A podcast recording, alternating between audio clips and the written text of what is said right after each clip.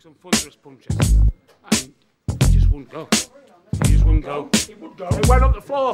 He would go. There's only a matter of time before he went. He went down first and went down last, and that's all she wrote. I went to say well done to him, and he wouldn't have any of it.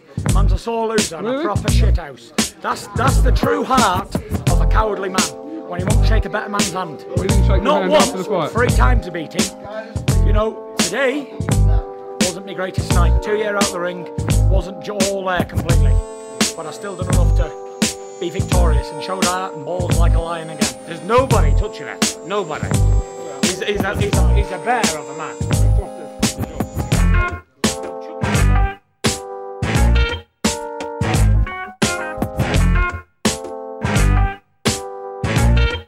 Yo, yo, yo, yo. Syrup, 61, 10 count ting, two thirds of the staff. Co-host Brandy. No, Cole's brandy host Brandy getting her eyelashes done and microblading done. She's going to get all girled out. Okay, Brandy, do your thing. Well, shout out to co-host Brandy, of of course, of course. Maybe she'll pop in and she'll be like, "Hey, guy." No, I'm just the day she told does. her- The day I she told her does one that. of these days. yeah, I guess told her one of these days when uh, when you sign me in there, she, instead of me sitting here, it'll be her sitting here, and she'll say, you know, what I mean? look, you're laughing already. And I told her you'll laugh, right? You guys will laugh your ass off. that's what it's like. pop in the video and it's her sitting here of me. That's what it becomes a video podcast just for the lulls. Just what the fuck? I would make. I would cry laughing. Actually, I honestly would. I honestly freaking would. Uh, shout out to my Red Sox, ALCS bound baby. Uh, Brew's not here, so I can laugh at him because his team's a couple laps behind. But it's kind of crazy to think baseball playoffs move so fucking fast, man. Like last week we were talking, it was that one hitter quitter, and now here we are, eight wins away. I almost said seven wins away, eight wins away from a World Series. So good times. Shout out to my Wanderers, big win yesterday, one 0 over the league leaders Hey. Pacific in a playoff spot now uh, temporarily, potentially, hopefully not. Um, the team chasing them right now, York has a game in hand, and uh, Valour out of Winnipeg are a few points back now too. They put their noses back and shit. So, shout out to the boys, huge win. That's the second one in the last couple of weeks. That, not that they had no business winning, but you know how the underdog system works. Ain't Yep. no thing for but a chicken wing for my Wanderers, man. So it was wonderful. Um, how you been, brother? What's new? What's what's popping? How you how you holding up? How was Thanksgiving? How was the family? Did you guys get to enjoy a regular one or was it still kind of secluded? It was somewhat regular, irregular. We did the whole Thanksgiving dinner with the family and stuff like that, but we actually did it up at the campground this year at, compared to doing it at her mother's house. Um, so they had the big smoked turkey and all that stuff going on, and, and everything was done on the smoker and the barbecue, and it was good. It was good stuff. But um, no, other than that, man, we kind of just chilled out. I've I've kind of been going ham, trying to get ready for this weekend coming up, October sixth. We're gonna be in Yarmouth bing. Um, just trying to you know get my body ready trying to stretch out trying to you know build up as much muscle mu- muscle mass as i possibly can within a week's time and Straight up. just trying to get ready trying to focus on it So how many how many shows this month? Two, three? i got unofficially and i'm saying unofficially because new rules broke out but Yeah. unofficially i have three shows um two of them are 100% go because they're run by nova scotia company Yeah. but one of them is for a new brunswick based company a moncton based company and uh I don't know what their restrictions are like and where they're coming from, from you know whatever. So I'm I'm gonna guess because they're coming into Bear River, Nova Scotia. Mm, So I don't know what the restrictions are gonna be like trying to get back in their own province afterwards and stuff like that. And so I can I can see that show being canceled as of yesterday or the day before. I checked in on it and there was no word as of yet. So I'll have to wait and see. I was I was worried about the Fight League Atlantic folks. Shout out to them. Hope to have um I don't know if it's Dave. Pardon me if I messed up your name, brother. Somebody from the crew on the show here in the next week. And, and I mean, if you boys are available too, definitely join me. But um, they've got the event coming up. I think it's this weekend, if I'm not mistaken. And with all the new Brunswick, the boom in the numbers and and the restrictions and stuff, I was worried for them, but they still got the Coliseum booked. It's looking like the tickets are still on sale. So I'm happy to hear that anything in New Brunswick seems to still be a go. Um, but you said it. We've, it feels like we're kind of drifting back into that interprovincial bullshit where like we're gonna all be separated again. I I I don't wish it on it, but I mean, what do we have in Nova Scotia? I think it was 90 or 90 cases or something, but over four days, that ain't that bad. And, and No, you know, it's I'm- not. It's not like I, I- I'm I'm feeling really good about how things are going here. I mean, the schools have been tough. They've been saying that if they gave more of an at-home option for the kids, that's like half the cases. I don't believe that, but I mean, you know, I peruse my Reddits and this person seems pretty credible. They had a lot of upvotes on their comment, and they said, you know, a good percentage of the cases are either school-based cases or the spread is coming from school. So like a kid taking it to school, spread it to other kids, then those kids spread it to their parents, then maybe their parents spread it to work. Like I hate this shit. I cannot wait till we're done talking about it, man. But it's not going anywhere anytime soon. I don't think. With every We passing, got to learn to live with this shit. That's it. There's no down. other. We got to learn it's it's a part of our life now. So it is Yeah. what it is. is it going to be like the flu or is the, I, I was just saying to all them guys like i'm worried that their government's going to try to reach back and grab the flu and do what they're doing with covid so then we got to worry about two fucking viruses being mandatory a year because i'll tell you one thing man if they try to push the flu shot on people That's what I'm saying. It's like we've lived our whole lives. I mean, I really don't want to get into this because I me either but I'm I- not trying to hear people's fucking complain about what I got to say, but it's like the flu, the actual flu has been killing children for years. Yep. And nobody batted an eye during this flu season. Didn't even bat an eye at it. Yep. But now we get this thing, this COVID thing, where it's kids get sick, and, and but it's very rare where it's a deadly disease for a kid. And it's like we shut down the schools, we shut down the whole world. You know what I mean? It's just I'm over, bro. I'm so I'm so over this shit. and that's the only yeah and then, like i said it's the only reason i even kind of like drifted into that part of the whole thing is like here's thanksgiving couple couple months now is going to be christmas he's got to go pee that's wonderful and the people will hear that at home too little man's got to go pee quick hiatus two one. hiatus pause. Oh, sorry brother Uh, kids man kids kids kids hey you got to pee no you got to use the bathroom no you want any water no no no and then you start recording and i gotta go pee I gotta pee. Um, I need one drink of water. no the only reason i bring it up is busting through the room any minute now. It'd be funny. That would be kind of funny. Um, no, the only reason I even like kind of drifted into that was just because like we've got Christmas around the corner. And I mean, my parents, they are they they're in Ontario right now. Actually, they're on their way home uh tomorrow from when the people will hear this. And if if it feels good to like see people getting out, enjoying a normal holiday season. And even with this thing creeping back into our full-time lifestyle as the homeboy brew joins us, good sir What up, Uncle Brew? What up? just talking COVID shit. You know how we do on the 10 count. We talk social matters before we talk the fights. Um, but basically, what I I just just to catch up, uh, just basically talking like it did feel a little more normal this year, and almost abnormal in a way. Like uh, Truth was saying, it was kind of anormal. Or what did you? What was the term you used? Sorry, Truth. Uh, Um, usual slash unusual. yeah, like he, they, they went out to the campground and made the best as they could because there's no limit restrictions, but people are calling cops on people who got like 25, 30 people over at their house. The cops have been showing up and they're like, Well, are you guys all vaccinated? It's crazy to me. Like, we're actually at that time, and I'm thinking to myself, come Christmas time, if the cases are still up and this paperwork vaccination passport thing is still as contentious as it is right now, you imagine cops showing up at people's houses and checking people's like we could be get I'm just like truth was saying brew before he popped on man we got to learn to live with this this is not living with this Yeah.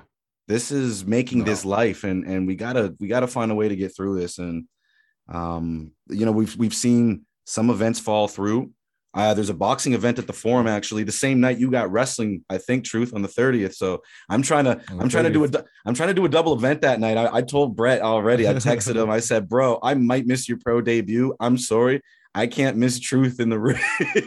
but he understood. And I, I said to him, I said, it's beautiful to me that we got boxing and wrestling the same night, October 30th. I, I mean, uh, I always pronounce it wrong. Uh, uh, Kaizen, Kaizen wrestling. Kaizen. Yeah, they they just rebooked an event. Um, I think it's called uh, full capacity at, at, Alderney Gate. I don't know the date, but it's just nice to see normalcy is getting back into the picture. Yep. But I'm just worried that as we start to get back to normal, you know what I'm saying? They just take it away. And I'm not the conspiracy head, but like it was crazy this weekend because this was the most I've been out doing stuff. Like went to the game, went to restaurants, went to places that were non-essential. And I'm that guy who's not bringing my license or my ID everywhere because I'm the one who loses it. So I bring my health card everywhere, and there, you know, some people are basically telling me it's not good enough. And I'm like, what? I know that you need a picture ID. I sound a little bit petty. You know, obviously you should bring a photo ID to prove you're who you are. But my health card, I I'm me. I'm giving you my passport. They match. The guy at the Wanderers grounds asked me to actually go in my pictures and find a picture of myself. I'm like, you guys are making this so easy, but so difficult at the same time.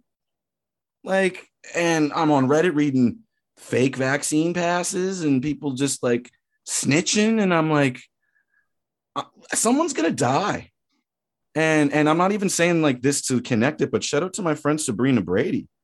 Um, she had a patron put his fucking hand around her neck today and just losing his mind because of this shit. And this is like it, it to me. It's it's just like when are we going to live with it?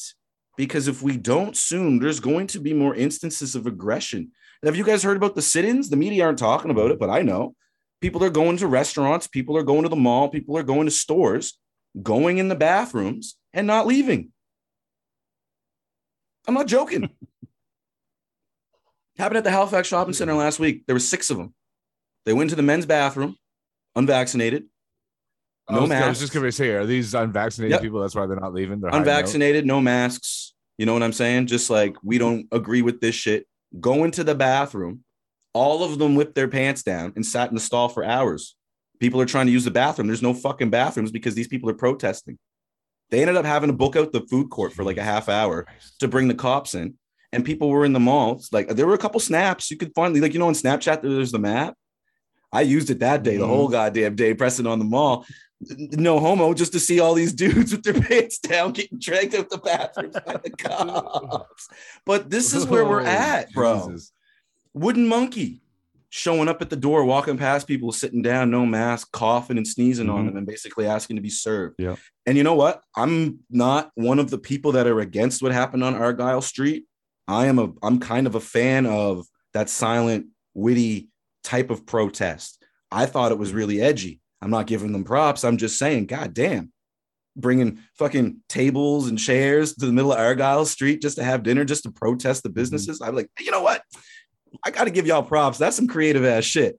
But the reality is, is this is where we're at now. Three months from now, six months from now, a year from now, when unvaccinated people aren't allowed to go to their families' houses for Christmas, for Easter. You know what I'm saying? Mm-hmm. We could get to that point. And if we get to that point, man, yep. I fear violence. I fear actual violence. Yep. And I'm not trying to throw it out in the universe or give people like, you know what I mean? It's just me thinking out loud. This is the point of this podcast that's why people will appreciate that we have these discussions at the top at the start of our conversations about mixed martial arts because it kind of kills two birds with one stone. We have been saying things over the last few weeks, months that people are maybe uncomfortable saying, but they're thinking it. And we had a few reactions from our discussion last week about women's sports on both ends of the spectrum. There were some people that were a little disappointed that we were talking the way we were talking, but at the end of the day, if we don't do it, who is? You've mm-hmm. got to break ice. We can't get to a point B if we don't break point A. And I'm just putting this out in the universe, this whole COVID, maybe things are going to get violent because I really want business owners and people who are enforcing these these laws and everything else to really truly honestly look at their budgets, hire security, do what you have to do to protect yourself.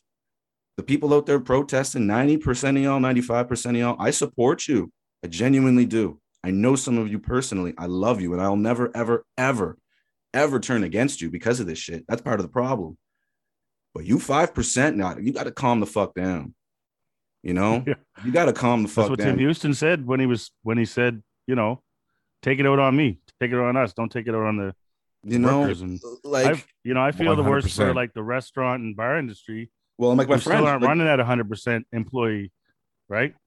That's so how it. can they? I, I agree they should hire security, but they can't afford it. Yeah, right. And it's like can the government pony up money to hire one security guard for each bar and restaurant? Like, you know what I mean? Something. Yeah. I don't know. And, that's just it. Like we've got we we've got a security over shortage in the city. There's a ton of companies, but not enough employees. Yeah. It's just like Exactly. You know, I've, I've been seeing it at the Wanderers games. It's gotten to the point now where they're just waving people through. Show me your passport. We don't even need to see your ticket.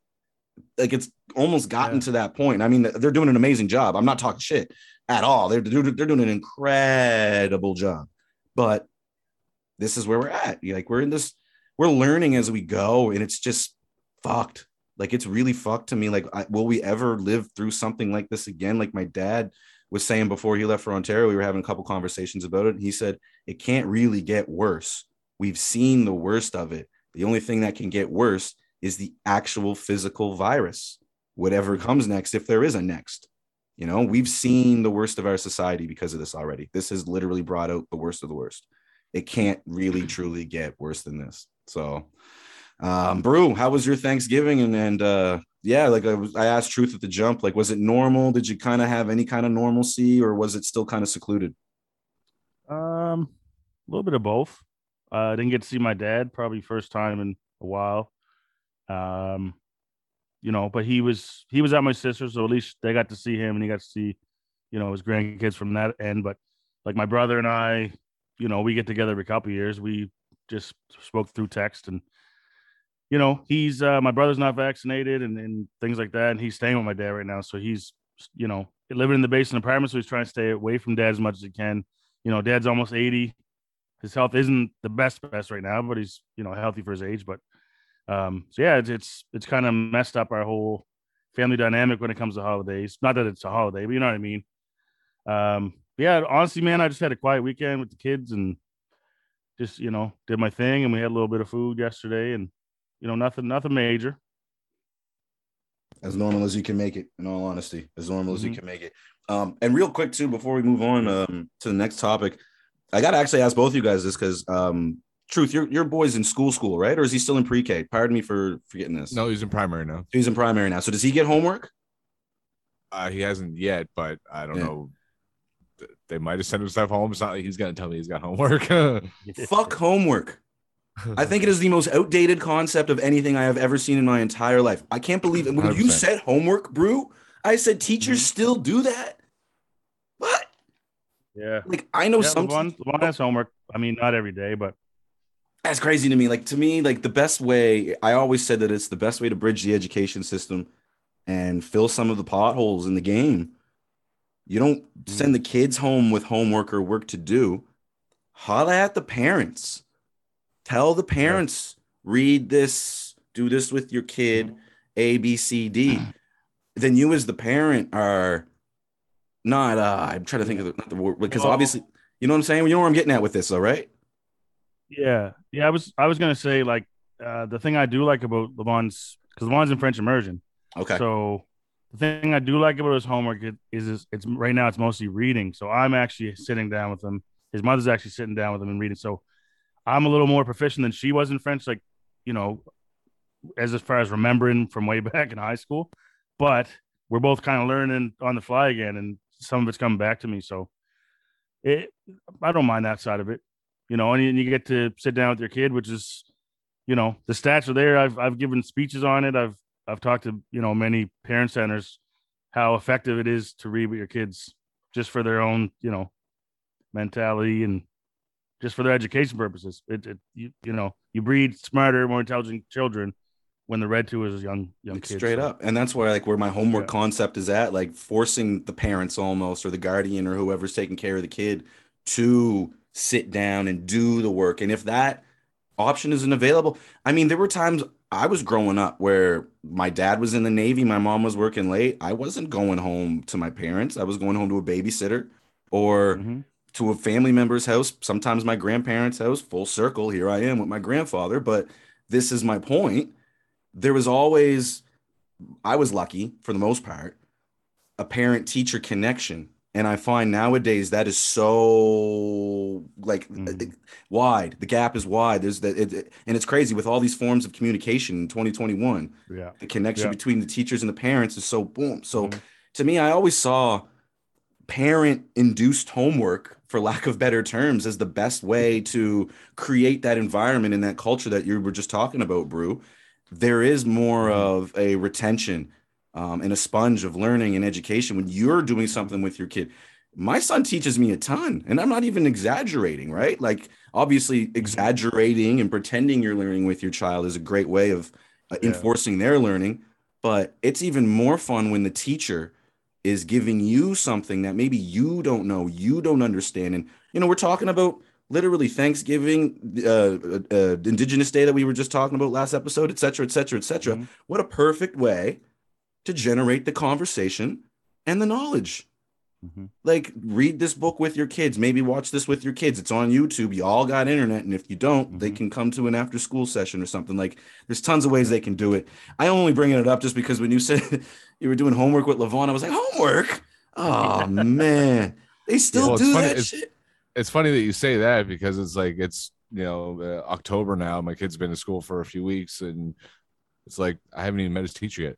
Mm, Yeah. I've met his teacher once when she That's- was coming out at the end of the day, going to her car. and that's a covid thing they don't want the You know I parent mean? teacher Like- it's so sad it's so stupid and it's just we couldn't like even take our our five year old son going into school for the first time into this class with him, and it, no, they ripped him out of our hands and, and dragged him into the school. It was like, see you goodbye. Like we couldn't even say goodbye to him. He was gone before we even knew it. Like it was just Jesus. Yeah. and yeah so it's i don't know i'm a i'm you know i don't even know if we have a planned parent teacher coming anytime soon i don't know if they're still doing that or what like uh, Yeah. They, they they should you should I think it's like by the end of October, first week in November. okay Um, yeah, I know it's everything's like a phone call or online now.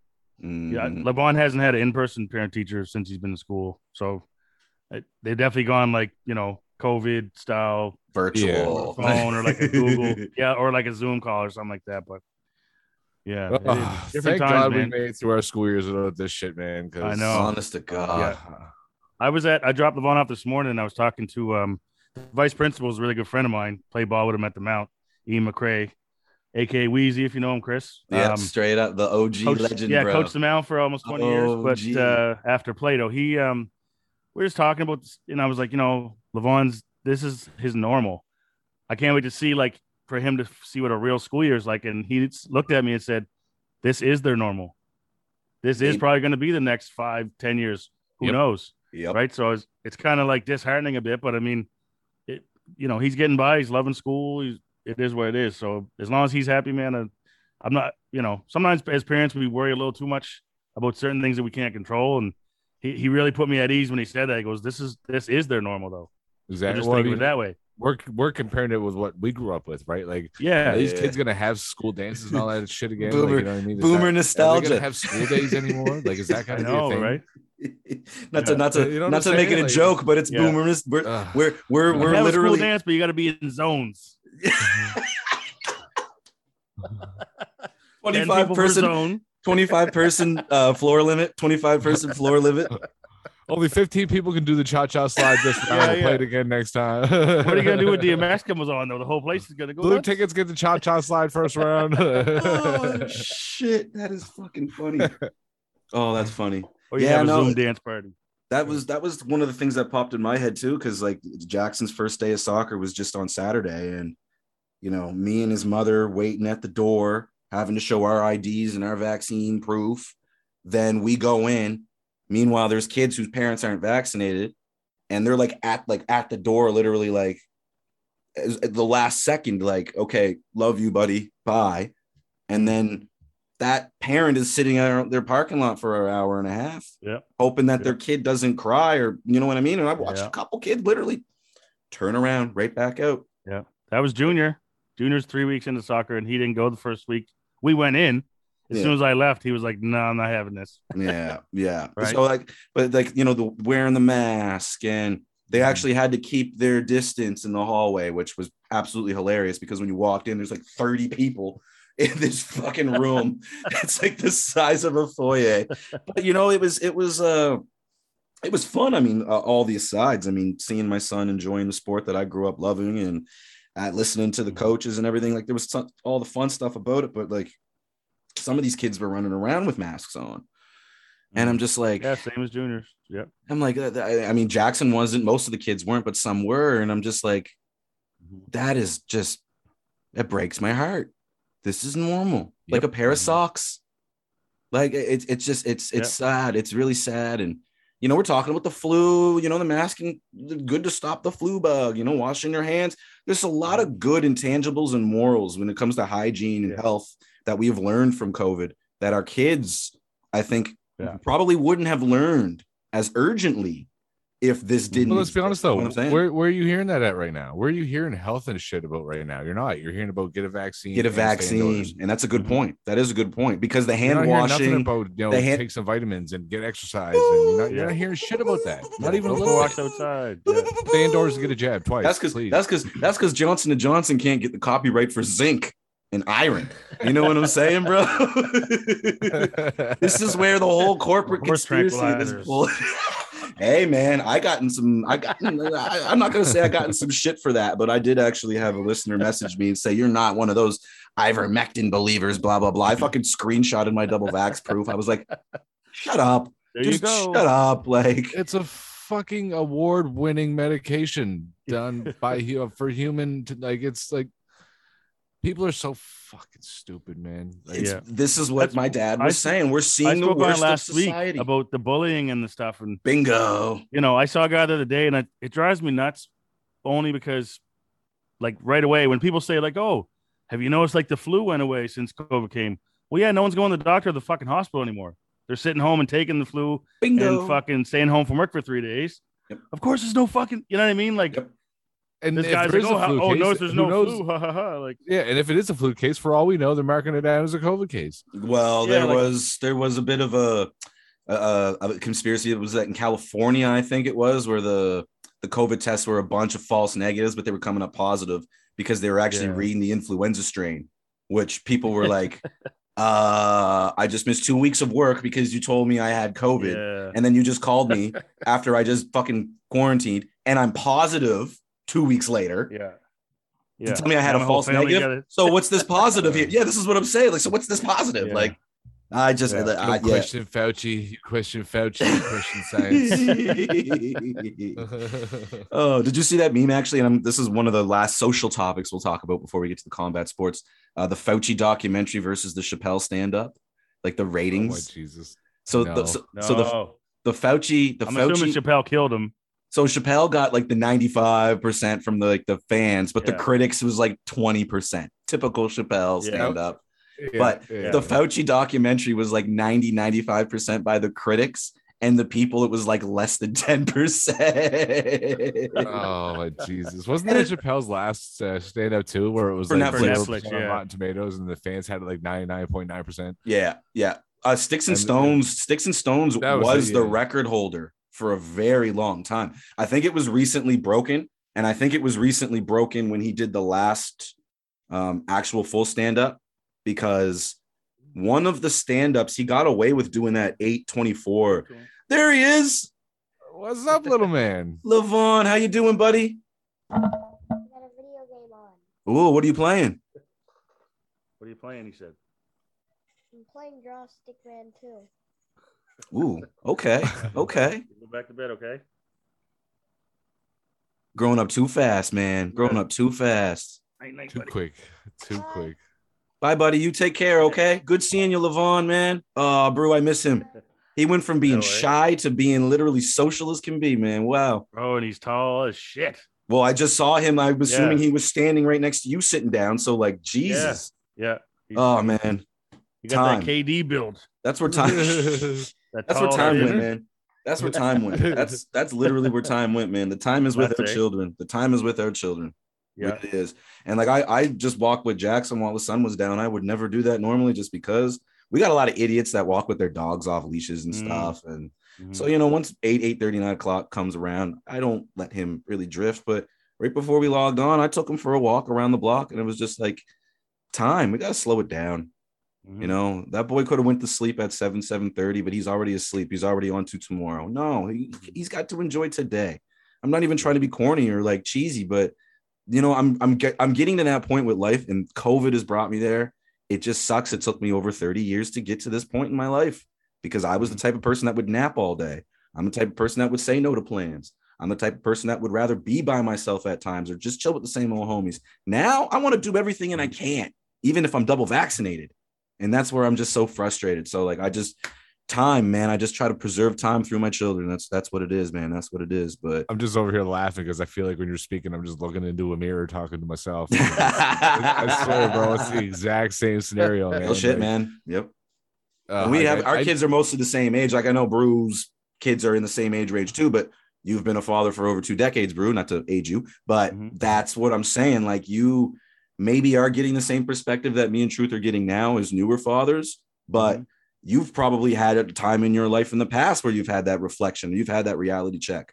And now you're Mhm. probably seeing that, like Truth said, a reflection, looking in the mirror, like maybe you're seeing us maybe that happened you know what i'm saying i'm not trying to make it sound old bro i'm just I, i'm just saying like covid covid has No, it's it's. don't I, wanna I'm a lot more it's brought us similar to you guys than you think. Only because, like my, yeah, I, I was Yeah. gonna say like I'm more similar to you guys just in the fact that when my 18 year old was was coming up like Levon's age, I was on tour all the time, so I, I did miss a lot of his younger years. So Levon was like my first start to finish, like their birth, like you know what I mean, like everything, everything, everything. So as much as I, you know, was uh, a father for Devontae, um, you know, I did miss a lot. So I going through with, with Levon was really my first time as going through everything, you know. Gotcha. Yeah. So same perspective though. It's like the other night I was sitting there and like Junior just got out of the crib or the playpen. So now he's in a big, big boy bed, we call it. But uh I, I'm getting the bunk beds, but I can't afford it yet. So they're sleeping in my bed and I'm sleeping on the couch. So but they take three or four hours to get to fucking sleep. You know what I mean? So I'm like yelling at them and blah blah. Then I I really sat down yesterday and I was like, you know what? When my brother, my half brother Jeff used to come over and stay at our our place, like we were f- up all night giggling and shit. So like, why am I worried about them? You know what I mean? Yeah. Like, yeah, they're tired in the morning, but as long as they're you know they're having fun, I, I can't take it too serious. You know what I mean? shout, shout out to co-host Brandy bringing in the coffee. uh co-host brandy hello, co-host brandy brew that's that's that that is perfect concept of what i'm getting at Mm-hmm. maybe you slept all day as a child but when you remember being uh, and like wrestling that's how i literally fell in love with wrestling i wasn't watching it at 8 9 p.m and i certainly wasn't watching it at 8 9 a.m we were up at 1 2 in the morning watching the reruns of raw on tsn or spike Mhm. tv when they had all the different you know what i'm saying Mm-hmm. memories. Why get mad? Like J- Jackson might be up until like 10, 10 30 tonight. Sorry, Sam. Um, but like he's gonna like in the morning, he's gonna be like, Oh, daddy, blah, blah, blah, blah, blah. I was up late. You know, he, he might be Yeah. tired, but you know what? That's a memory. If he goes to bed early, he'll have a couple dreams, but he ain't gonna have no memories. He just went to bed. You know, I I I, I like that. That was a perfect little example of what I was getting at, bro. I appreciate that because that Mhm. was me. You know, uh, shout out to my buddy Jeff, man. Floss. The reason I love Saturday Night Live to this day, shout out to Deontay Wilder, um, was that, you know, his Yeah. mom would make sure we were down at like 10, 10 30. But man, Charlene wasn't coming to check on us. She didn't give a shit. And we were up until three in the morning, sometimes four in the morning. Yep. And then we were up at eight in the morning watching Bob Ross on PBS because we could smell the eggs and bacon cooking. But that's just what it Yeah. is, man. Like, you know, Yeah. I, I'm not hating on anybody for parenting with, you know, time restrictions and stuff. It is required for many. But as much as you can let your kid live a little bit and liberate themselves from being under this structure, and especially in the world we live in today, man, just mm-hmm. have have a little bit of fun with them and let them have a little bit of fun without you. I guess is the best way. and that's what. I was gonna bring it back. Like that's kind of loop it back around to the original concept. It's like Yeah. this whole COVID thing, man, and and the lockdowns and having.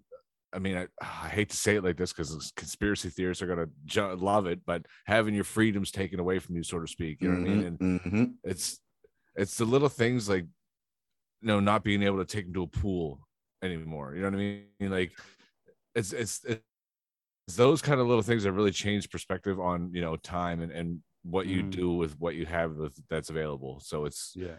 It's this pandemic has, has been a blessing as almost as much as it's been a curse. There's been a lot of good things that that can come out of this that you can look Mhm. at, but Mhm. it's just it's it's how you look at it. it. Is all it is. yeah. Yeah. You know what too uh, just to reiterate on that point like it is the blessing and the curse for me the pandemic hit i just had zara in march um junior was like not even two uh Levon was four so like you know, I got a double stroller for Junior and Zara, Yeah. right? I'm walking with Levon, who's four, who's uh, trying to keep him like from running off, and uh, like the playgrounds were all closed. Playgrounds were closed, pools were, clo- everything's closed. Sorry, not to cut, not to cut. I'm cutting you off really quick because you're Yeah. literally, and I missed the first 15, 20 seconds of what you're getting at. I was gonna say this exact same thing, and I missed the first 15 se- but literally, like not having the playgrounds, the paths, you Mhm. know, like fuck. Yeah. Well, I was saying like so. Let's just say, like you know, you had, you know, one girl and she's five. Like, w- one thing I found with Levon was he was smart enough to know like, okay, this sucks, but he questioned it a couple times and then he started to understand.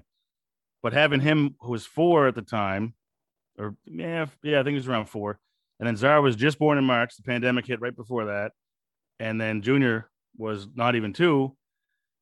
I'm just off a breakup don't have an apartment yet. I'm stay, sleeping one bedroom in my dad's house with all three kids.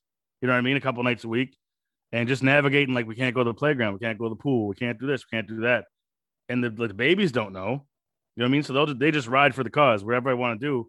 One th- the one little I guess blessing of it was the point I'm trying to get at is I learned more value of being in the house with the kids, right? Even though they're different ages and it stretches and it really taught Levon also to be uh, a little more responsible. And I've been seeing a lot of things online like don't don't let your kids, you know, or don't make your kids do chores too early. Don't do that. Like I'm a I'm on the opposite side of that. You're never too young. Levon's been picking up after himself, cleaning, making his bed. You know what I mean? So And- you're just and- like me then. You don't like participation trophies. no, hell no. Yeah. Hell okay. no. I got Good. I got in so many arguments online over that. And uh, you know, it's um I like a participation award. I don't like a participation trophy. Let your kid know good try, good effort. Tell them the good they did, reinforce the good they did. But this whole you did your very best. No, let your kid know where they didn't Yeah. do their very best. That is Yeah. how we all evolve. yeah. And that's not even me trying to be overly conceptual. As parents, and I, I say this to Jackson all the time, and, and I'm talking about chores. This boy loves taking down the garbage and the bottles and the paper and everything. He loves it. Why does he love it? He can sort it. So if he puts a can in the garbage, I tell him, dude, why would you do that? We got to put the Well, cans and in the they like- bin. they like right? making us happy too, right? It's Oh, you know that's why I say that? the, the value of being home with the babies and being like in the middle of changing Zara, but I don't have the wipes. I'm like, Levon, can you go grab the wipes? Okay, daddy. And you know, it, it just he he grew up a lot in the little year and a half since COVID when I've had the other two. And I've had to lean on him even though he's young. You know, I'm not making him do outlandish shit, but it's something that as age he should be doing. You know what I mean? And now I'm starting to see Junior picking up his toys and shit. It's it's so it they feed off each other, right? So I, I definitely I feel for everyone that had kids through COVID, but especially the parents, like single parents with multiple kids. Yep. I struggled, man. I really did. But I mean, I'm starting to come around now, and you know, it's uh definitely a learning experience. But Chris, you just going on the topic of the sports thing, I won't go on to because we'll be here another hour. But we coach Division One, right? I'm a huge proponent. We're we're coaching, you know, 14, 15, 13 year old girls who are only a few two years away from high school, but we can't play zone. We can't do full court press. We can't double team.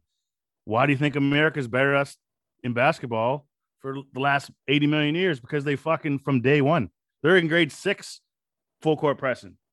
Because they, you know what I mean? So yeah, there's six divisions. Let division one play the college rules, the FIBA rules that the girls are going to play when they're better. For the girls that are just playing for fun, division two, three, four, cool. I see that. But same thing with hockey, soccer. My my boss, his daughter was like a, one of the top girls for her age in Halifax. They went to some tournament PEI and they didn't have a round robin. The six teams just all play each other once to the weekend and they went home. Like no, there was no like winner. You know what I mean? There can't be a winner because if there's a winner, that means there's a loser, and you Right. can't have a loser, bro. Feelings. Yeah.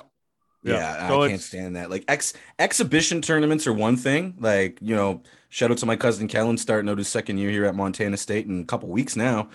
They've had exhibition tournaments when they were in high school and and Yeah. you know when he was playing with AAU with, with the Northern Kings, like they would mm-hmm. travel, play three, four games, but they were exhibitions and they were also exposés. Like these Yeah. kids were all trying to get scholarships. Yeah. So the scouts show up. It didn't really matter who won, but you're goddamn right. Every single one of those games was the most competitive basketball you would ever watch because there was a, Mhm. a, a, a reward. There was something at the end of the rainbow, if you will.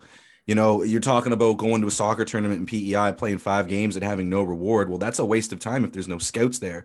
And that's the thing with out here. It's about taking your money, pretending it's an elite type of thing, and then not giving any kind of uh, um, reward, or if you will. And that's the thing. Like that's why I actually do kind of like the participation trophy thing. I obviously hate. I think most people do, and those who like it like it a lot, and that's what makes it also a little bit unbearable. But I am all about reinforcement of the positives. And Brew, you and I, that you talked about us coaching. That's the one thing I think a lot of the parents, and I just saw Sasha's mom there a couple weeks ago at Birch and Anchor, and you know we still see the i still see them i don't know about you yourself but i still bump into them or see them out and about or even online like in the comment section and then one of the parents likes my comment and i'm like oh jesus that means they saw those other comments where i was saying bad things but what i'm getting at is is their appreciation for how you and i weren't tough on them we were realistic with them in those games we were down 20 points in the first six minutes can't get any worse girls Yep. you know, we're not gonna, you know, tell them what they're doing wrong. We're gonna tell them what they can do right. And and I think that it takes a special person to do that because a lot of coaches, man, it is one way or the other, and you know, they, people just coach the way they coach, and there's nothing wrong with that. They, you know, I'm I'm not a judgmental person. Some people can do the yell thing, and some players can. I'm just not that person. I've never been that person, and that's where Well, I mean, there's there's three there's three things to that. I mean, it's the there's a huge difference, there, and there's a big benefit in losing and saying, "All right, dust yourself off, come back tomorrow, try again, and do better," compared to saying, "Okay, great job today, see you tomorrow." You know what I mean? Like that's here's your trophy for today's participation. We'll see you tomorrow. There's a huge benefit in striving to win something, to have something to gain, to be a winner. There's a huge benefit to having that drive to strive to be something, to be better. But there's also a huge benefit to losing and learning from your mistakes and building off it. Mhm. You're not going to have none of that if there is no winners, there is no losers. Everything is just come on and have fun, Yeah. everybody. Like, Yeah. you know what I mean? Like, it's just, Mhm. there's no, I mean, it's that's one of the reasons. Well, I don't want to say because I don't know for a fact, obviously, but today's, you know, there's no, there's so much division, there's so much this and that because I mean, most of these people weren't growing up with real competition in their life because their quote unquote wasn't allowed to be real competition. So Yeah. boom, boom. Sorry, I'm, I'm only to find yelling all in the their competition now with all their, you know, their. I'm sorry. I'm sorry. I'm so sorry. Well, no, even even It's such COVID a good that. point. I'm sorry. I'm COVID's sorry, I'm sorry, that I'm too. sorry, I'm sorry. I'm sorry. I'm sorry. I'm It's all good. No, I, I was gonna say COVID's heightened that because kids didn't fail this year, Yeah. last year, right? There's a few kids like that were New Lily and you know my stepdaughter and that, and they was like, you know what, we're just passing everybody. Who cares if you have a 24 average throughout the year? We just need Like, to get how's you that through. building you for your future? That's what I mean. It's it's it's not. You know, I'm not even Yeah. trying to be cruel. COVID would have been the year where you wean out the weak from the strong. You hold back the kids that couldn't do school at home. Yeah. You know, I, I don't mean to be cruel or harsh like that because honestly, those a lot of kids were going through some mental health issues. Parents were going through mental health issues, and I mean that's something I really want to touch on too before we get to the fights, really quick. Um, you know, we don't know what people are going through in individual cases, but to be completely blunt, for the very most part, and I might be sounding like a bit of a pretentious prick right now. Everybody's got a laptop, an iPad, iPhone, i this, uh, Samsung that pretty much everybody has one. Everybody.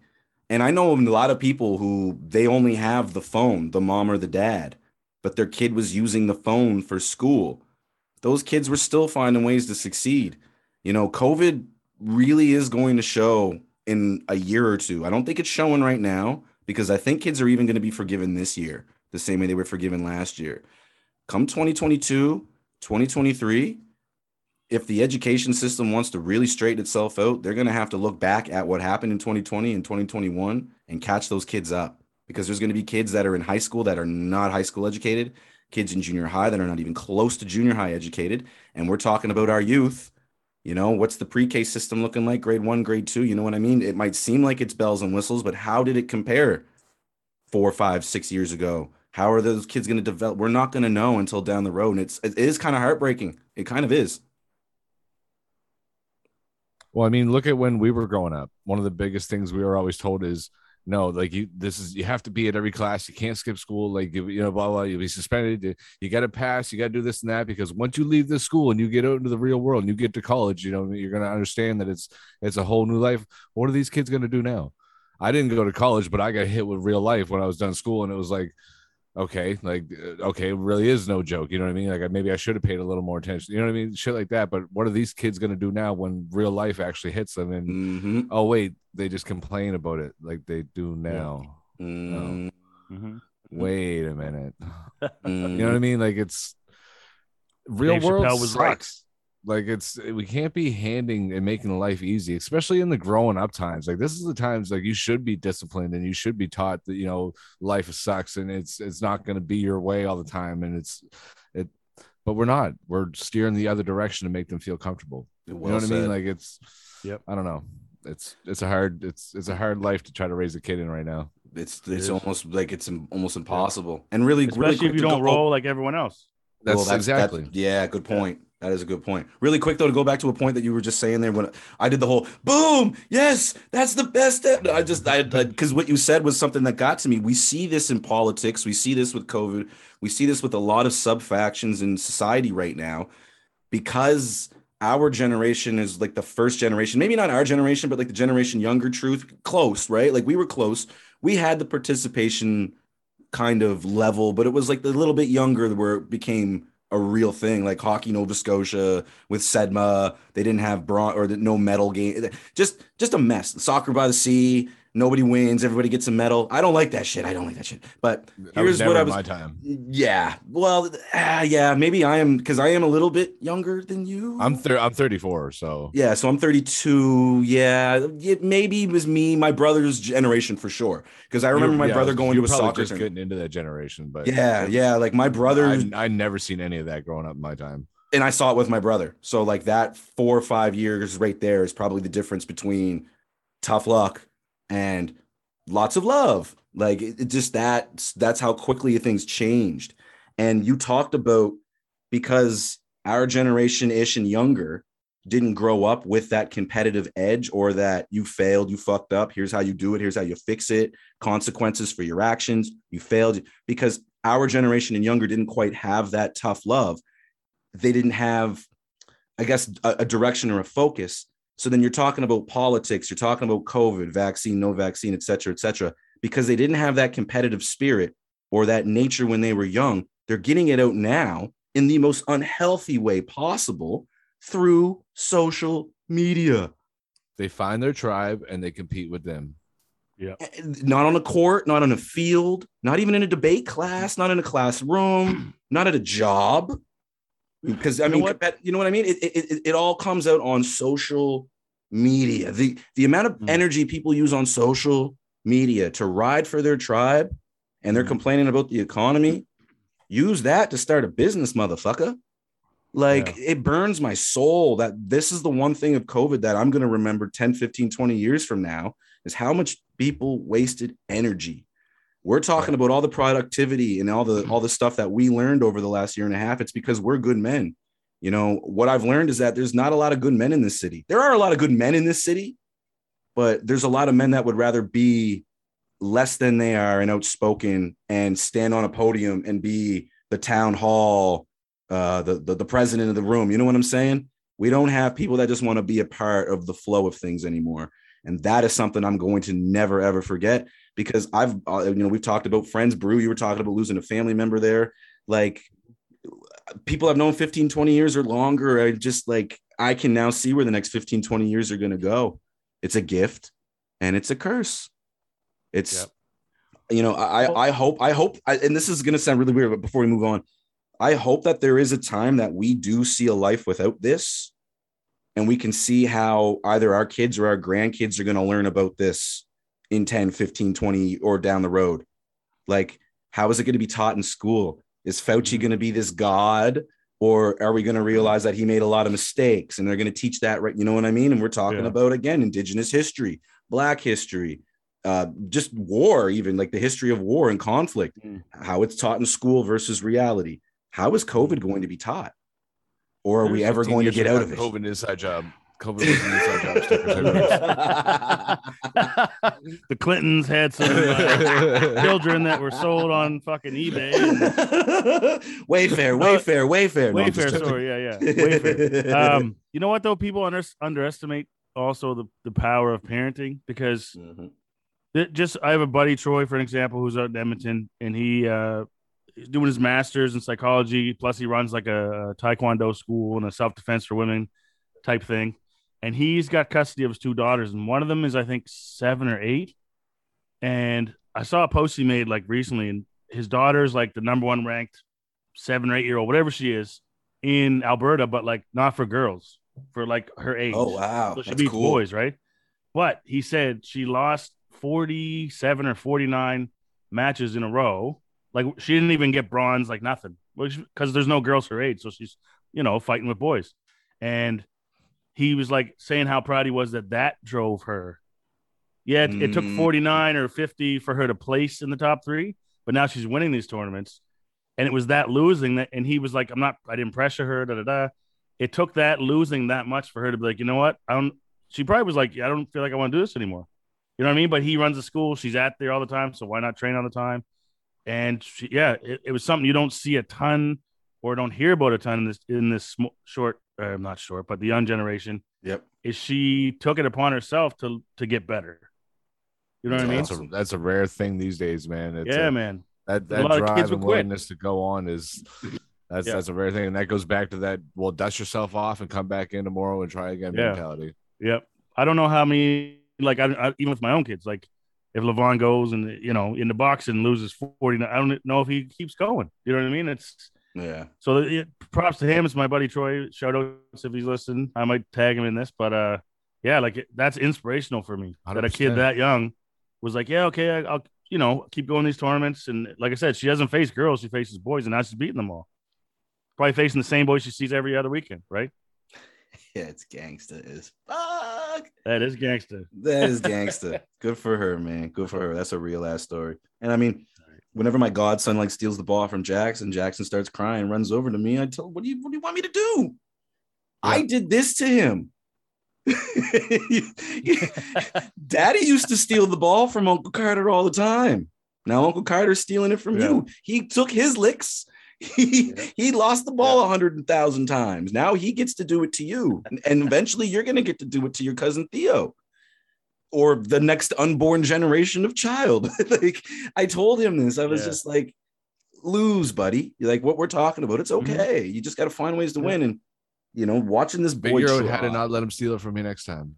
yeah, that's Yeah, it. That's what I'm And it- saying. Watching him try, try, try, Yeah. try, try, and not quit already at four makes me like, Yeah, yes, like this. it- that's gonna pay off in school and in big time. you know what I That's what I was supposed to say. It's not just sports; it's life. It's Yep. It's life. you know, yeah. Levon's in his third. This summer was in his third year of soccer, and I I get upset because I was such a. well, I won't say I wasn't the best athlete in the world, but I was pretty good. Like my whole family's just athletes, and I didn't play a sport if I wasn't good at it. I just I was that competitive. That was me So soccer, yeah, soccer was something I didn't play my whole life because in the summer I always played baseball and then whatever. So, but I I love soccer. So, you know, he's in his third year. They're still not like playing games yet. They're not even really like taking them aside and showing them drills to teach them the skills. So I'm a little upset going every week because it's just paying for him to just go and play, right? But there's like, you know, aside from the athletic side, there's kids that pick on Levon and he comes running to me and I'm like, bro, you got to handle this. You know, like you can't keep coming to me. I can't go in the field and kick the kid in his face. Like, Well, you know, if, you, if you're sick of him hitting you, hit him back. and the soda.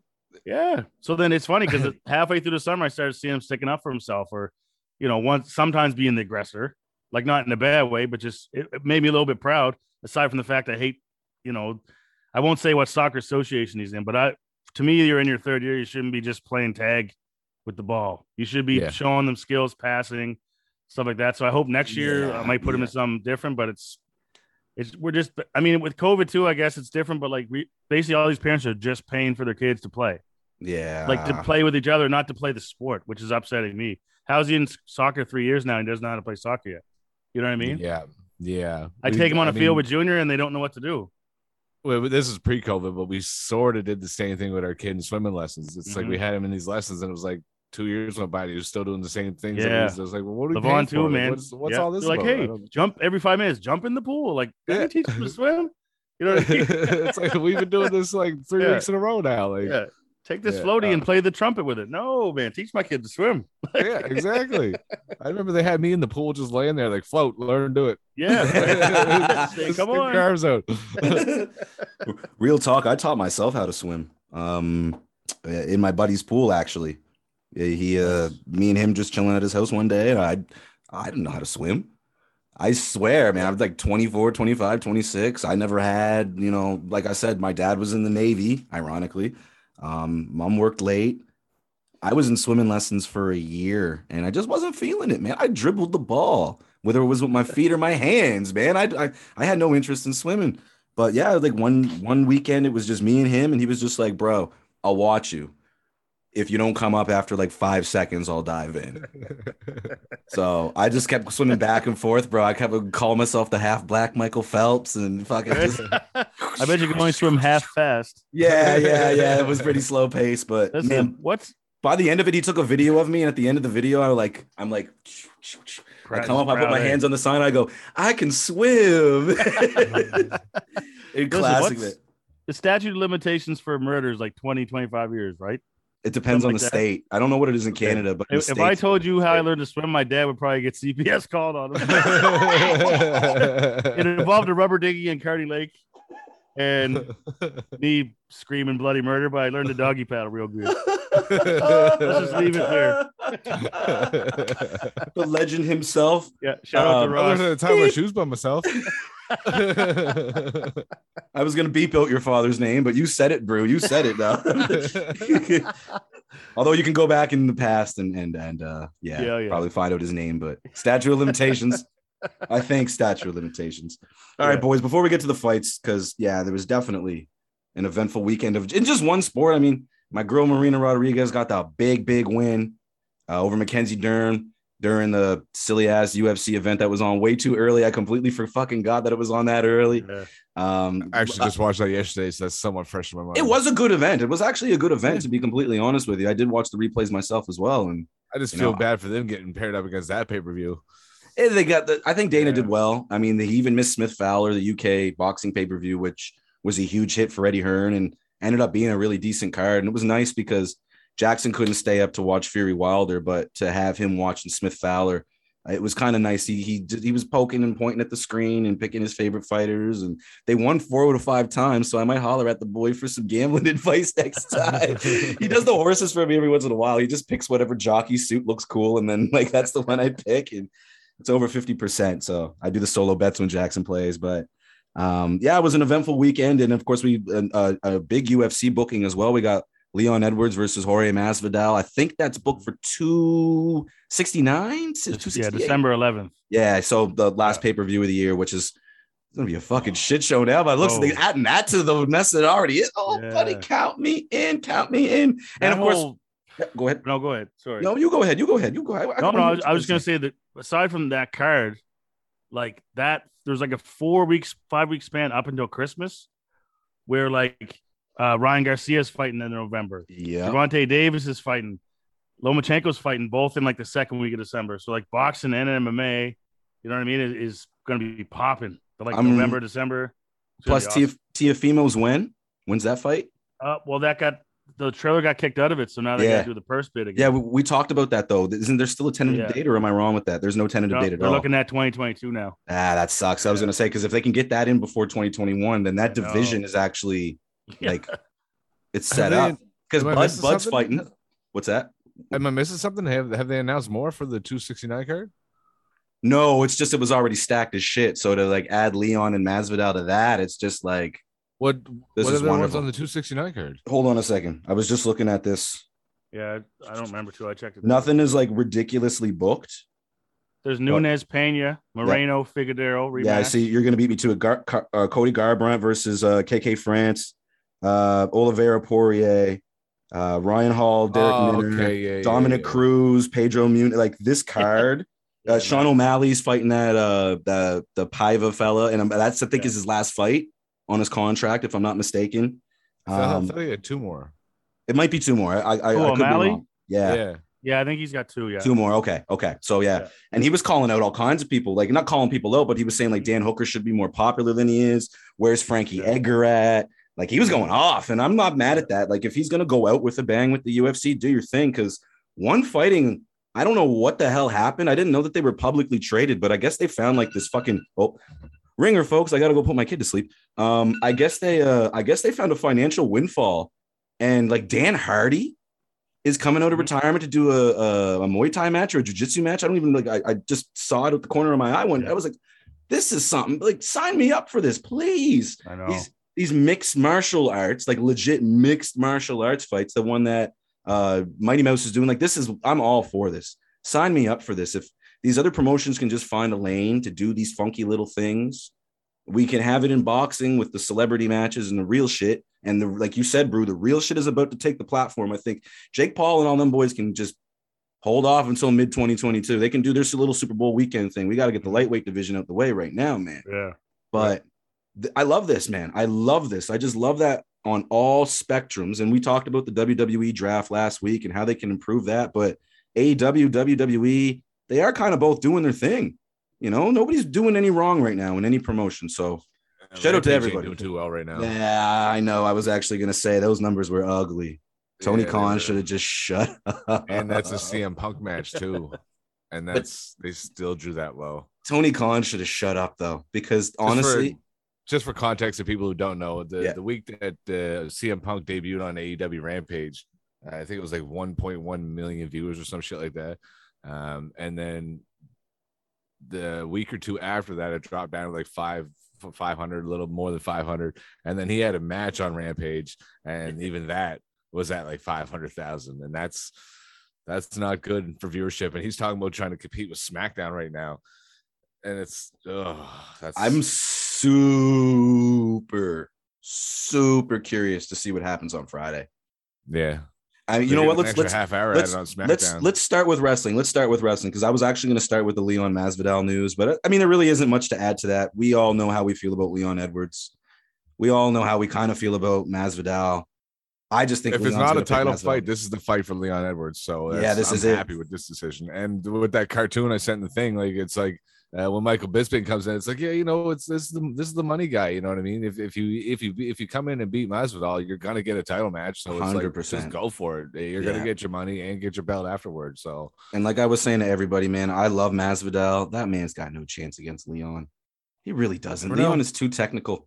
He really is. He's know. too technical. You do never know. Like that's the thing. You do never know because Ben Askren was really think he would technical too. I didn't think he'd be able to hang with Kamaru Usman like he did in the first fight.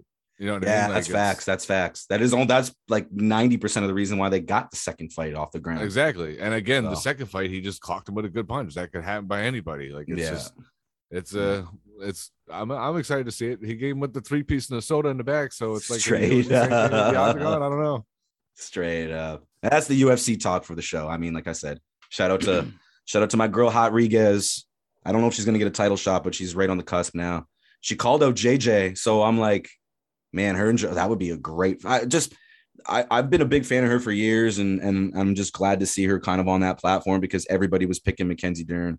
And it was just like start to finish. Daniel Cormier putting her in one of like the five greatest wrestlers or, or uh, grapplers in, in MMA history, just hyping this girl up all fucking Well, week. she- in She's all amazing. honesty, she, she somewhat proved that in that Oh, yeah, she's amazing. When she got her to the ground, she had full control 100%. And Yep. there was a couple of times she almost ended it. So, I mean, her wrestling wasn't in question. It was her stand up game. It was her that- that hurt in stand-up. that fight. Yeah, Mhm. and I was a happy man. The money, the the bookies were paying the boy on that one too, because I threw that on with the the Wilder, the Wilder uh to knock down Fury. I did that three times and got paid out 60 bucks. So I was very happy because I was worried about that bet. But we'll get to that. We'll get to that. We'll get to that after. We gotta we gotta do the wrestling thing. And I'm glad you brought this up, truth, because that's literally like what I was gonna get at with the wrestling.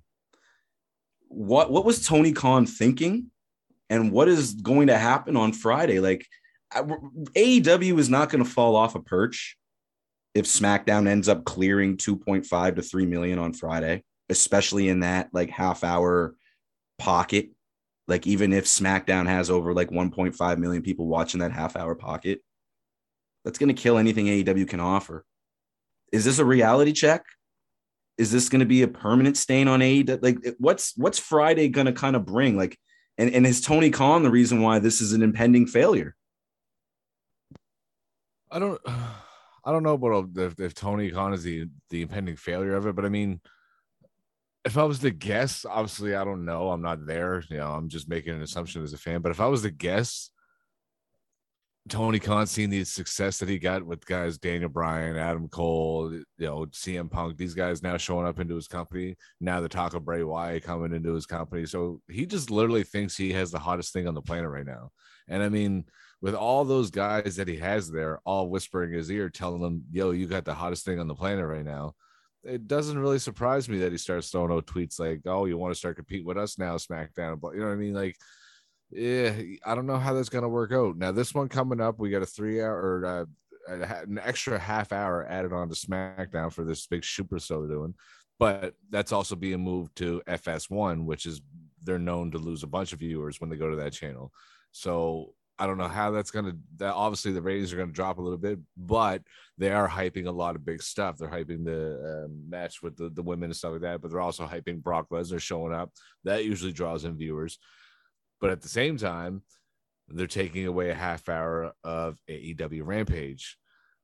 I don't know how that's going to translate over. I really don't. And uh, apparently, this is an experiment that if it does work out well, Vince might take SmackDown to three hours every Friday and therefore completely go over Rampage, and they will be at a, a legit war at that point because it would be head to head, two different wrestling shows, same time, different channels. Yeah, that is a level up on the NXT versus AEW Yeah. attempt, big Yeah, time. big like time. it's a completely different entity. You're talking SmackDown, you're talking Fox. We were talking about television screens staying on all day. Fox is one of those channels similar to the USA network. Like WWE will always, always have that advantage over AEW so long as AEW is a Turner, a Turner product. TBS, TNT, they'll never be able to genuinely compete. But again, and I, I missed the start of your answer. I had to go tuck little man in, but uh, in, in terms of advertising, if AEW can clear that half million number, the advertisers might be like, well, hey, they have a loyal fan base. sure, they may have lost to WWE by like 2 million viewers, but 500,000 in that demographic is strong, and that's WWE. So are the advertisers even kind of looking at this as a competition, or are they going to maybe be like, let's sprinkle a little bit on A and a little bit on B? Like, can anybody lose on Friday? How does and I, like I said, I might have missed this answer before. I apologize, but how does AEW lose on Friday? Well, I mean, the only thing I said at the beginning there was like Tony Khan. Like, I, I don't know this for sure, obviously, because I'm not there. and I don't know his thoughts, but I'm I'm assuming that Tony Khan just sees Daniel Bryan and Adam Cole, uh, CM Punk, and Bray Wyatt. So he thinks he has the hottest company in the product. And then he has all these guys in his ear whispering to him, "Yo, you got the hottest company in the product." You know what I mean? Like, it's I can see why it goes to his head and he wants to start ramping things up and start competing a little bit more. That might be his downfall. I don't know. And and and two months from now, three months from now, this might be a brilliant move. And we've been looking back going, God damn it, worked. You know what I mean? Like I I don't Yeah. want to speak on it too much too soon, but it's it's not looking good right now for AW. Whether or not it's it's going to be the end of I don't I don't know. I really I don't think so. Yeah, that, that- I guess like Yeah, I I was don't kind of being a little bit all encompassing. Like, how does AEW lose? It's kind of like do this is why I said like, does anybody lose? It's almost a win-win kind of situation. It's kind of cool Well, to it- see.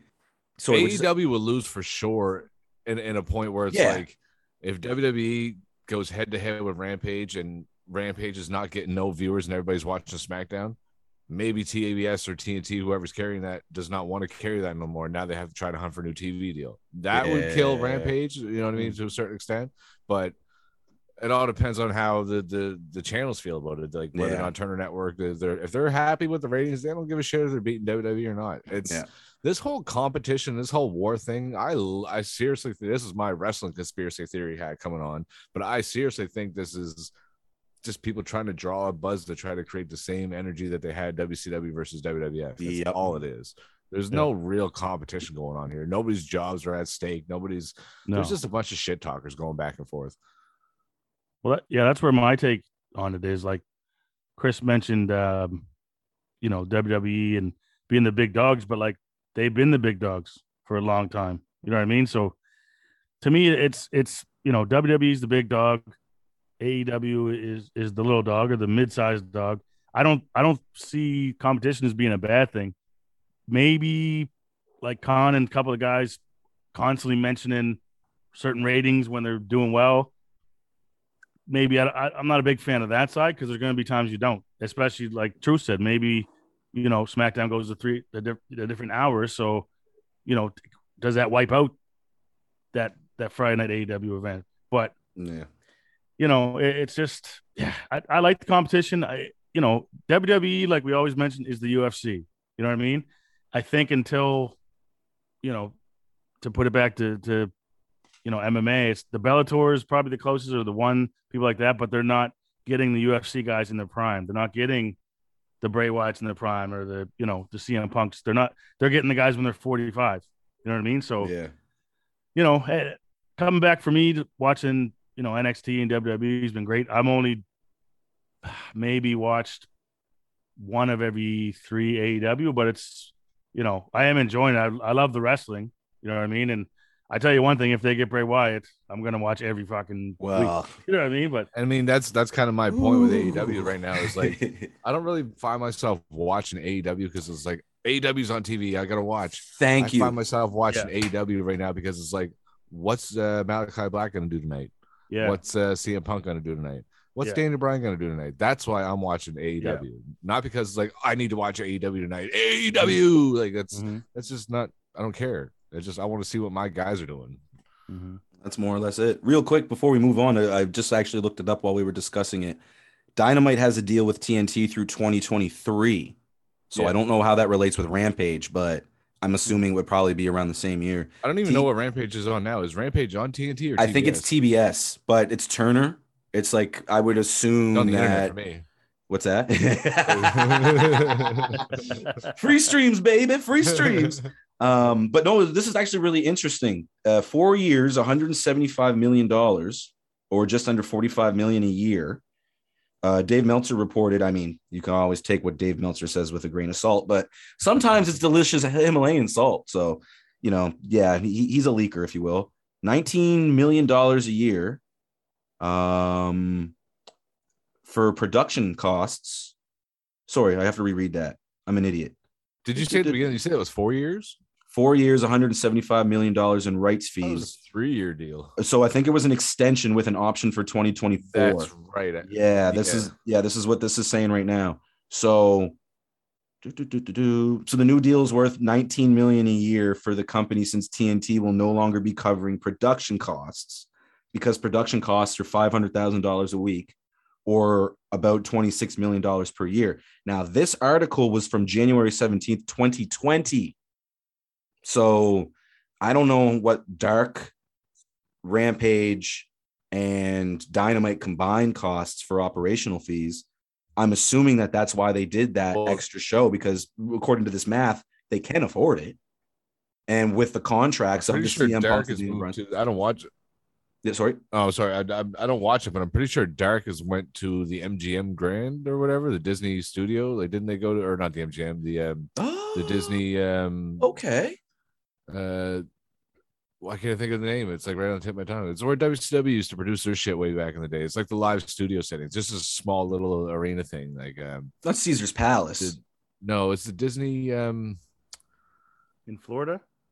no. uh it's Oh yeah, in Florida, Disney- Florida, Florida, Florida. Yeah, I- I don't Um, know what I'm saying. Yeah, of course, Florida. Vegas. I'm thinking remember the of name of the place, but Vegas. it's just like it's it's a little it's a little stage show place. Like I'm pretty sure that's what they're gonna do dark for now on. Like that's not even gonna be on the road anymore. So That's that, not a bad Dark idea. Has its home. So you know what I mean, it's but that's dark. That's a, that's a YouTube program. That's completely different. We're talking about TV ratings and Mm, Yeah. advertisers and shit. You know what I mean? Like I mean, Dark has an unlimited amount of advertising revenue. Technically, Oh, Universal Studios, right? Is that what you're talking about? yes, um, yeah. What's is it? MG Grand or something Grand? Uh, MGM Grand is in Vegas.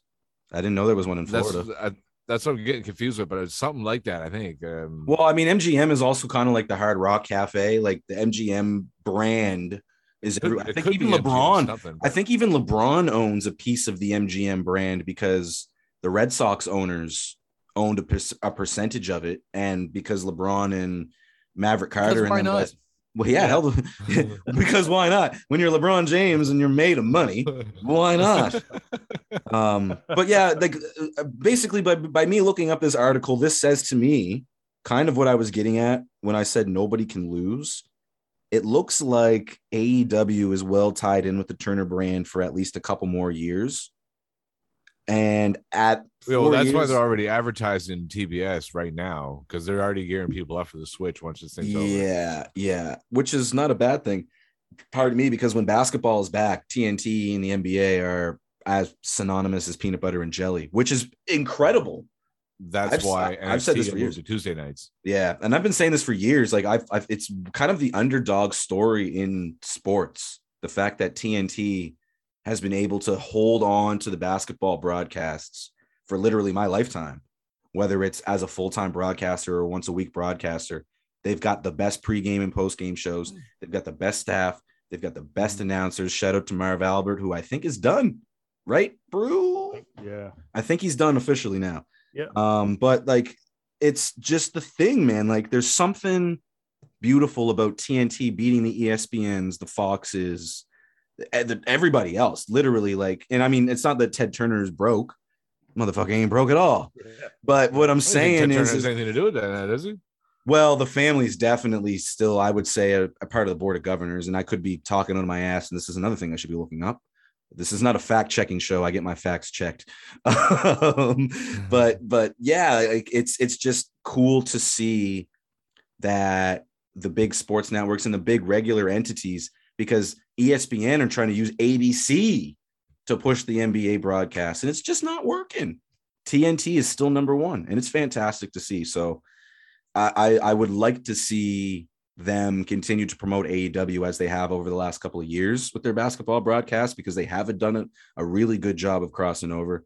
But I don't want to see them forcing Shaq back in that fucking ring. As fun as it was, man, and Shaq took it serious.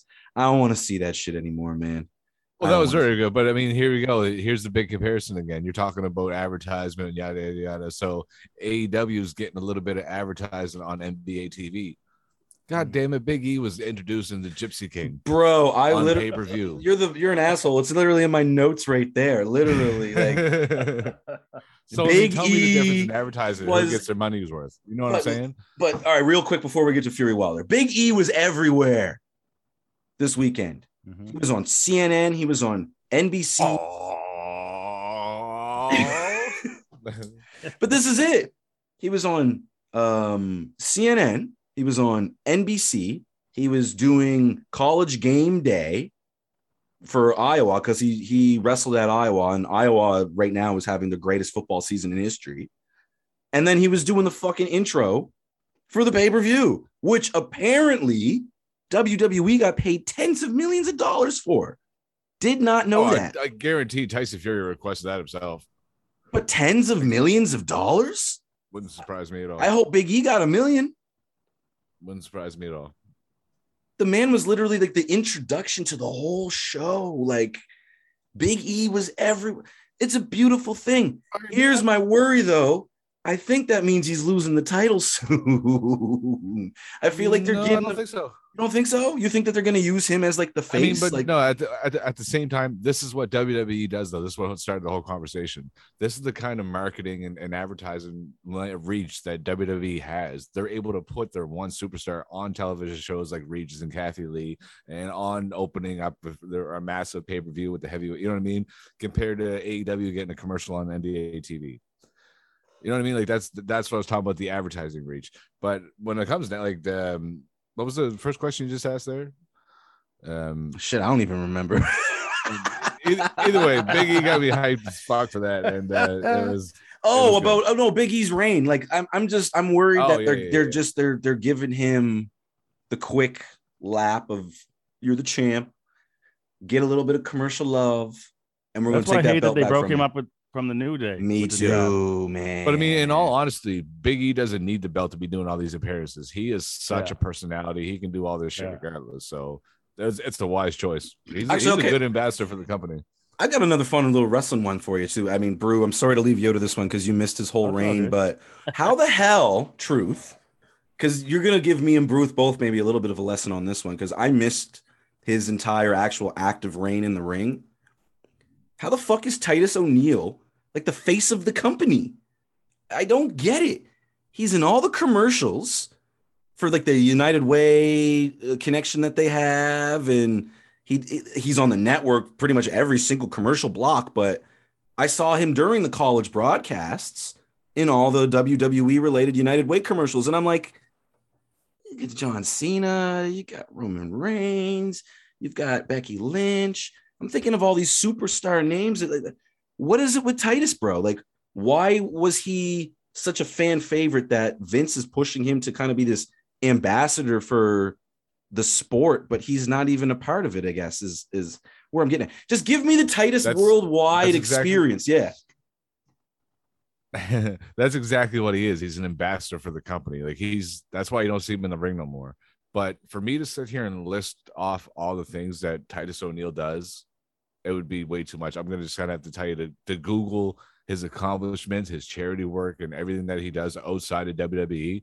That's why he gets the recognition that he does because he is one honorable dude. Like I I would love to shake his hand just to just to and just just to say thank you for being a human being. You know what I mean? Like he is he is a very a, a, a very very selfless human being. He's you know what I mean? Like it's just he is very fittable for that role as the ambassador for the company and what he does for their charity work and the make a wish stuff and, and you know what I mean the stuff that he does for the Connor's cure and and like yeah yeah that's Google Google his accomplishments and the stuff that he does and you'll get a far better look at that I can even do justice for. Okay. Okay. Okay.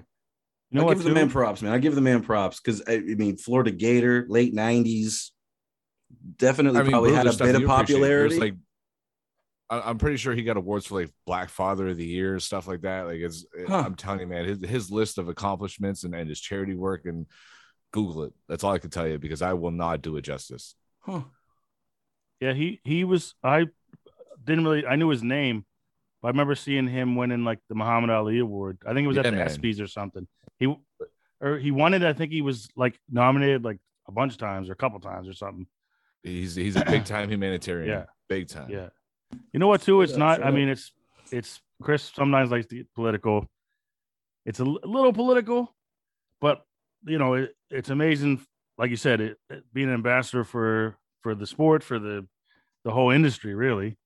But I think too, having having Titus be able to go into some communities that not everyone can go into. You know what I mean? It it- it speaks a lot for for Vince and for the decision makers that put him in that position to, you know, wrestling's always going to have fans, wrestling, whether white, black, green, whatever.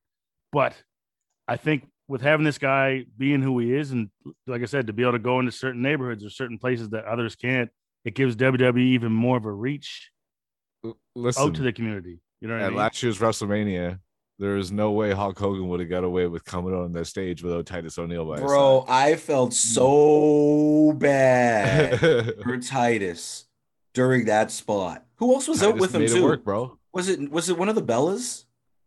They, well, they came out a segment like they were like Hogan and, and Titus were the host of the whole pay per view. Yeah, that's true. So they, that's they were out multiple times. You know what I mean? That's true. But like anytime they're like, that's the only reason why that worked with bringing Hogan out because he got away with having Tyson uh, Titus O'Neil by his side. I, Like, st- I still don't know. Like they must have owed Hulk Hogan a bunch of money and just had to like get that contract fucking finished off or something. Vince just don't give a fuck, bro. I Well, can there's edit that the too. sound, There's that too. I can edit the sounds out, pal. We can put in cheers. yeah, that's true. how much did give a fuck. how much did Hulk Hogan get paid knowing good and goddamn well he was gonna get booed? Or did he not know he was gonna get booed? I probably he probably didn't even know he was gonna get booed. Yeah. Everything's all well now, brother. yeah. I apologize. People brother. forgot. I said the Rock America. deserves to be the world champion, brother. Well, listen, listen, people already forgot about Ric fucking Flair. You should have heard the woos at the soccer game yesterday. I was like- I was like, I'm not even, I'm not even getting into this one, man. I'm not even Yeah. fucking. I know, Ollie, woo, woo, and I'm like, no, no, I'm not doing it, man. I'm not doing it. Um, no, but you know what? Uh, the I appreciate that truth because like I saw like he did stuff with Heath Slater, and he had like a couple solo runs, but like nothing. His particularly- his on screen stuff wasn't anything to write home about. Like it wasn't, you know, a, a his greatest wrestler, you know, that never make it kind of thing. But it Mm. was it's his it's what he does as a human being that puts him in the position that he is in now, hands down.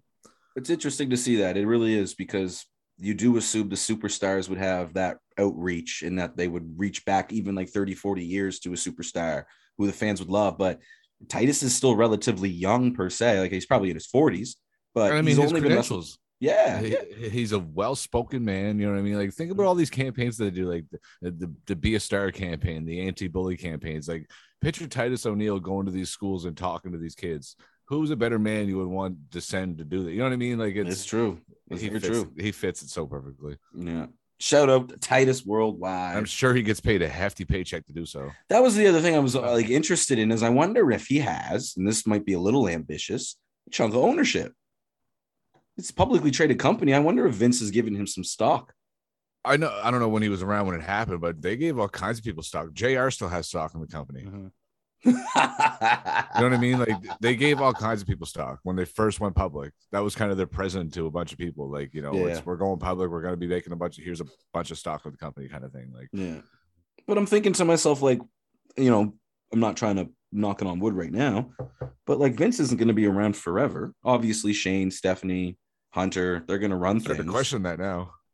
Wow. Yeah. Shane is a very interesting. Yeah. But the Shane one too is also questionable from what rumors. Apparently, think- he's he's only signed as a talent. He was never brought He was back. never- as a, yeah. official role. So Mhm. it's very interesting to see if he's just kind of like, apparently, he wants nothing to do with it. So it's makes sense. it is the king of the ring right now. I wouldn't be shocked if he popped up during the final, but Well, he's the greatest. Could you imagine King Shane? I would be all for that. I'm sorry. Sign me the fuck up for that. Sign me up for King Shane. But no, I, I just it popped in my head because watching the college football, he was on every other fucking commercial slot. I see him on the commercials all the time on the network. And when you go online, you see the commercials on YouTube.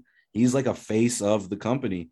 It's just as somebody who didn't see him actually wrestle or see the progression from where he started to where he got to. And I definitely don't know about his philanthropic work as much as you say that he's got this list. I'm gonna have to Google him when we're done because I'm Yeah. clearly not doing Again, him. the I wouldn't do it justice sitting here trying Yeah. to tell it to you. So it's Yeah. yeah, Mm. Google his accomplishments and what he did. No, that's a beautiful thing. It's a beautiful thing. And happens in all sports, man. It's just that quiet guy. Well, maybe not quiet per se, but that unassuming person. Like I'm a big junkyard dog fan, Toronto Raptors, and part of his legend is the fact that he was so huge in the community. He's still in Toronto to this day. He hasn't been a Raptor for 20 years, right? And you know, I'm a big, big, big Red Sox fan. Boom, boom, boom, baby. And you know, during the heat of that 2004, 2005, 2006, like post finally winning that World Series, every single one of those guys were in the community, but it was Bronson Arroyo. He went to the musical uh, schools to teach kids how to play guitar because he was just famous for having that random song that came out during the season that ended up hitting the billboard. Like it's just cool to see these guys who are making millions and are larger than life, are superheroes, bring themselves down to us average folk and make mm-hmm. people's lives, man. Like I'm, you know, the Mooseheads are the Mooseheads. It's not like they're super duper celebrities, but I still have memories being like a 10, 11, 12 year old kid meeting them guys. And, you know, some of them made it, most of them didn't. But then they were superheroes to me. And it took a bit of humility and humbleness for them to, you know, talk to this kid. You're the greatest, Ramsey Abid. Yeah, I know. You didn't say that, but like I would. I couldn't handle fame or popularity like that. I'd be a cocky piece of shit. I'm not even lying to you. I don't know if I I think I am I am as humble as I am as a non-celebrity because if I had any fame, I probably wouldn't bother. I'm being very honest in saying that. Mm-hmm. I give respect to anybody making these millions and millions and millions who can humanize mm-hmm. themselves for a kid like that. And Yeah. that's cool, man. A lot of people. Hey, and like I said, I've said it before. I remember when um when them guys were here, the late '90s, after the autograph session was over, because like there was like six or seven tables, a bunch of people didn't end up getting autographs, and mm-hmm. it was Lita, Lita Jr. Uh, Grand Master Sexay, Turn it up. and somebody else. This is bad. I'm forgetting this. I posted this on. I should look this up. I just posted this on Reddit not that long ago.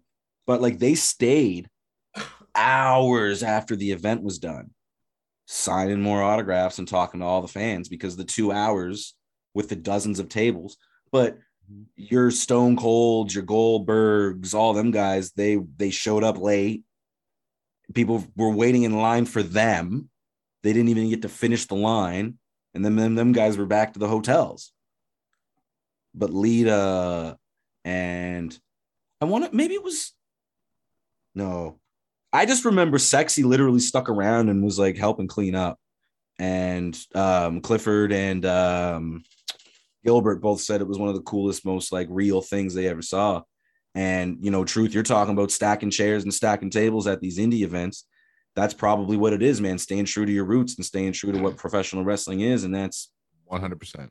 everything about it. And I'll never forget that day because it was like I got a couple autographs, but like you know, uh, Raven left early. Um, who else was there? Jazz, she left early. She was the women's champion at the time, I think, and she had a bit of a pop because a lot of people that like uh, my uncles and my cousins and stuff that all went to that autograph session, they all wanted to see Jazz, black women's champion. Like that was some special shit she didn't stick around long, man. Like none of the superstars really stuck around long. It, it takes something special Mhm. for you to humble yourself. And I mean, meet meeting Lita was like the coolest thing ever because I knew I wasn't gonna get to meet her because we were stuck in a lineup. And then next thing I knew, we're outside and everybody's like, come over here, come over here. And they're setting up all the fucking tape that they had inside. They brought it outside. They had everybody lining up pretty much right parking lot at the forum or at the forum, sorry, exhibition park, because that's where the session was. And it was beautiful. It was beautiful. So shout out to Titus. Did you see the tweets? The tweets. Yeah, because we don't have a producer. I, I'm gonna I'm gonna take charge here. Did you see Uh, the Lita and Becky Lynch shit? What you talking about, Willis? Don't do this on to Saturday, me. Oh, yes, on yes. Saturday, Yes, on yes, Saturday, yes. Lita tweeted, uh, or someone tweeted to Lita like, "How about one more match?" And then she, Lita tweeted, "Well, who who's your pick?" And then Becky Lynch tweeted like an hour later, "I'll send you off with a bad arm if you like." And then Lita was like, "Well, if you happen to find yourself in the neighborhood tomorrow." So I think some people thought like, "Oh my gosh, is she, is she going to show up to to Raw?" But she anyway, she didn't. But that's a cute There- little like back and forth.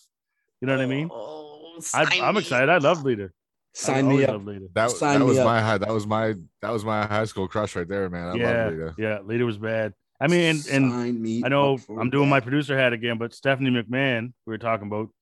I don't know if you guys seen this too. She got inducted the first ever woman into Mm, the um, International Sports Hall of Fame. I did see that actually. Yeah, that was which really. is, really I mean, cool. think of think of the like iconic women, like tennis players and people from back in the day, Billie Jean King, and she's like literally the first ever woman to be nom- or to be inducted, which is And- huge. and she's Huge inducted for the family, but huge for wrestling. Like business, you know. right? Like Yeah, that's what's even exactly. like all these women, their their accomplishments in the Yep. field of play. Stephanie's not even nominated or or actually inducted for her accomplishments in the field of play is because she was a businesswoman. yeah, And to her credit. I can't. it. Yeah, like to her Yeah, credit, like honestly, Yeah. in an authority role, in a management role, and uh, they're- before her, Yep. NFL, Like NBA, like, and it's still to this day. To That this dark, day, that dark demon in my head that, that sounds like Brew in my new entrance music. That's that's like talking to myself in the back of my head. It's like it was always saying it was like I can't wait till Vince is gone so Triple H and Stephanie can take over because it's like knocking on wood, knocking on wood, knocking. Yeah. you know what I mean. Like I, I don't want Yeah. to see nothing bad happen to Vince, but I mean, god damn it! But it's it doesn't even look like that's gonna happen now. It looks like it's gonna Mhm. go corporate after Vince is- decides to hang it up. yeah, and it's I, I don't know. I'm disappointed with that man. Like it's, I think Triple H and Stephanie would have made it a great team with the help of guys that they have on Yep. NXT, like Shawn and and Road Dog, and you know what I mean. Mhm. Whatever else they bring in, they could have made something really big of the WWE, but. Yeah. It looks like it's gone Walmart corporate style. Like it's, I Mhm. don't know, man. Or The next few years that's going to play out is going to be very interesting. Yeah. yeah, it really is. But before we move on to, I got one more producer's note. I love this. I love We give we give. I'm the oldest one here, but we give Truth a shout out for saying the Regis and Kathie Lee show because I think it's now, isn't it like uh, buddy Oh, from Jesus. American Idol? Isn't? It's Kelly Ripa oh, that's right. That's and uh, Ryan Seacrest, ain't it? Is it? I thought don't it know. was I haven't Michael watched it in Stra- 10 Wasn't years. it Michael No, Strahan? Michael Strahan's he's on the he Today Show now. That yeah, Yeah. Michael Strahan bounced, and that was a big feud, was it not? Yeah, yeah. Yeah, he was quick. was- He was only on the show like for a minute. But Like yeah, maybe no, a year I'm, two. I'm talking Regis and Kathie Lee. That yeah, was my the, the classic, the throwback. yes. Yeah, Rest in peace to Regis. yeah. No, I was just, I was just laughing in my head when he said it because we were talking about Big E making appearances, and I was like, "What's he going back to 1994?" you got what I was trying to say. yeah, I did, I did, I did. I just got a chuckle out of it. I'm just bugging you. Honestly, that was one of the few celebrity deaths that actually sucked because, like, Who Wants to Be a Millionaire was such a mainstay in my house Mm. when Regis hosted. And I always just had an appreciation for how every single person loved Regis, Mhm. right? Like, even the most lovable celebrities on earth has got beef with somebody. Oprah's got mm-hmm. beef with someone. Ellen's got beef with her own staff, right? Yeah. Like every television personality, Ricki Lake, Rosie O'Donnell, they all had beef. There was mm-hmm. something about even Kathie Lee to this day, motherfucker. I keep To doing it to this day. day. But like Kathie Lee was holding fucking Donald Trump's head, right? Like they all look for the edge. They all look for the beef. Regis, nah, that nigga minded his own business, man. Yeah. I loved Regis, man. Regis was the man. And of like you know i grew up watching all the game shows like i love the match game i loved um uh fuck the the question one not the question one they're all question ones um oh my god this is terrible mastermind um jesus uh hollywood squares jeopardy i love them all growing up man like the game show network was a mainstay for me but when they syndicated who wants to be a millionaire probably like 15 years after it first debuted i watched every time I could.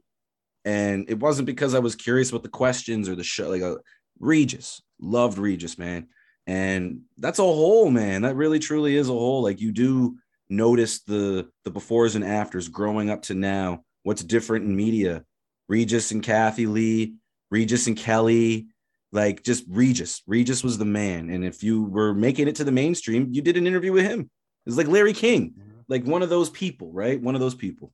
All right, Brew got the metaphors, so I have the the pop up questions now. You said you know Regis was a big hole left out. So what's your guys' biggest celebrity death that like really was your like shit kind of thing? Damn. like Bro, I'll acro- give you- across all, all spectrums. Like yeah, boards. just like a celebrity that you were just like, man, that's because I mean it's not like it's gonna hit you personally where you're up crying for you know like it's a family yeah. member, but somebody that was just like that sucks. You know what I mean? Like yeah. Well, I mean, Um, Norm Macdonald, shout out to him recently. yeah, That's top Yeah. five for me, definitely. Wouldn't be the heaviest, though. I have to think about this one, which is probably not the answer. That's right, because it should be something I- that comes to mind, but I don't I'd really have a five list too, maybe top three, but that, that it, there's nothing hit me like Biggie Smalls, Notorious B.I.G. straight up. my my I was, I was I was too young for that for that Yeah. era to, Yeah. to really let it hit me. Same thing. I was gonna say Owen Hart at first, but it was like I didn't really understand what happened when Owen Hart died, so it didn't really Yeah. affect me like that. Like yeah. it's, I mean, there were some other ones like you know Michael Jackson, the people I was a fan of growing up, but yeah, the, the Biggie thing was for me. I was a huge fan, and my mom actually called me. I was I was in Ottawa and I was jogging on the Rideau Canal. My mom called, and she was like, "Yeah, did you know Biggie Smalls died?" And I was like, "A, how did it fuck do you know who Biggie Smalls is?" and B, like she was a hip hop fan, but like I didn't know she knew who Biggie was. And anyway, yeah, I, I know exactly where I was. If I went to Ottawa right now and flew there, I could I know the exact spot I was sitting on. Like I, I was went for a jog. She was calling like four or five missed calls, and I'm like, it's my mom. She never does that. And I sat down. I'm pretty I'm pretty sure I sat on that bench for like two hours, bro. Like I wasn't bawling my eyes out, but I was like, you know, there were some tears and yeah. yeah, And right up there, but actually with that recently would be Kobe Bryant. But I think Biggie was the one that hit me the the, the most, most, Oh. most. Like a, a lot of my rap style, and the, I don't, you know, rap fast. I do have a more slower draw. Like a lot, a lot of people say, like, "Are you American?" They think I have an accent, like to, almost like a Virginia accent.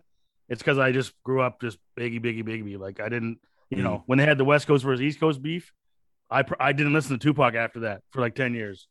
I didn't mm. listen to Snoop. Like I obviously I did to an an extent or eventually, but I was just so into the to Bad Boy and Biggie, and so Straight Yeah. up.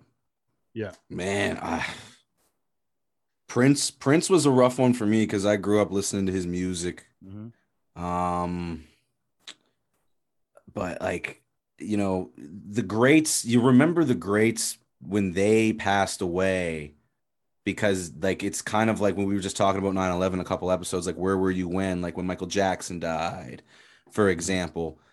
Um but like you know just listening to brew talking i couldn't think of any but i remember the first one that really affected me like aaliyah princess diana like i remembered those but like they weren't celebrities to me specifically i just knew that they were celebrities, but I like I grew up in a house that auto racing was on the television every Sunday. And as a kid, like you just fell in love with somebody who was from your country. So like Formula One, I love Jacques Villeneuve. And in CART, I love this guy named Greg Moore. So I remember it was Halloween and I was into CART a lot more than Formula One when I was a kid. And Greg Moore was like competing for the title left and right. Like, I, if I'm not mistaken, it might have been the last race of the year too. I could be wrong. My memory's not that everything, but I remember watching the race before going out for Halloween.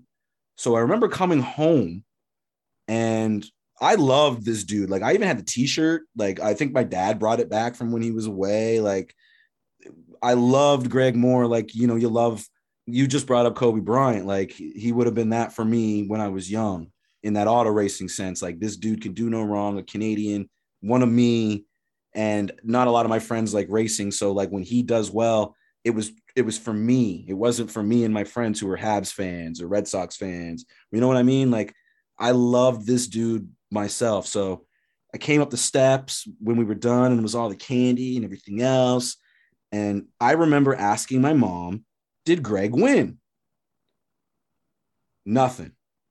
So, oh, must have been a bad race, eating the candy, doing whatever else. Dad had something on. I was like, put on Sports Center. Yeah, yeah, yeah, yeah. No Sports Center. Put on Sports Center. Yeah, yeah, yeah. No Sports Center. So eventually because we would still have you guys probably know this you still have those straggler kids like late halloween like 9 9 15 mm-hmm. they're still knocking on your door ringing your doorbell got any more candy nah motherfucker That's the, the kids already took all the candy that was, that was me coming back on my third trip and the hockey bag full.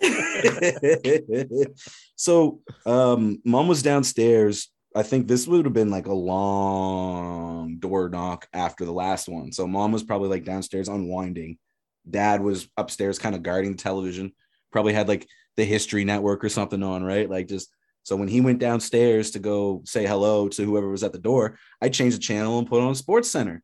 Breaking news greg moore dead. And i'm like legit sitting there in front of the tv for like 15 seconds. Like huh? Dead? Greg moore my favorite driver is dead. What? How? Huh? I don't get this. Dad, dad, dad, come here, dad, come here. And of course, he was trying to avoid me seeing everything that happened. So as my dad's coming up, they showed the accident um, once an hour on the hour for the first few hours after it happened.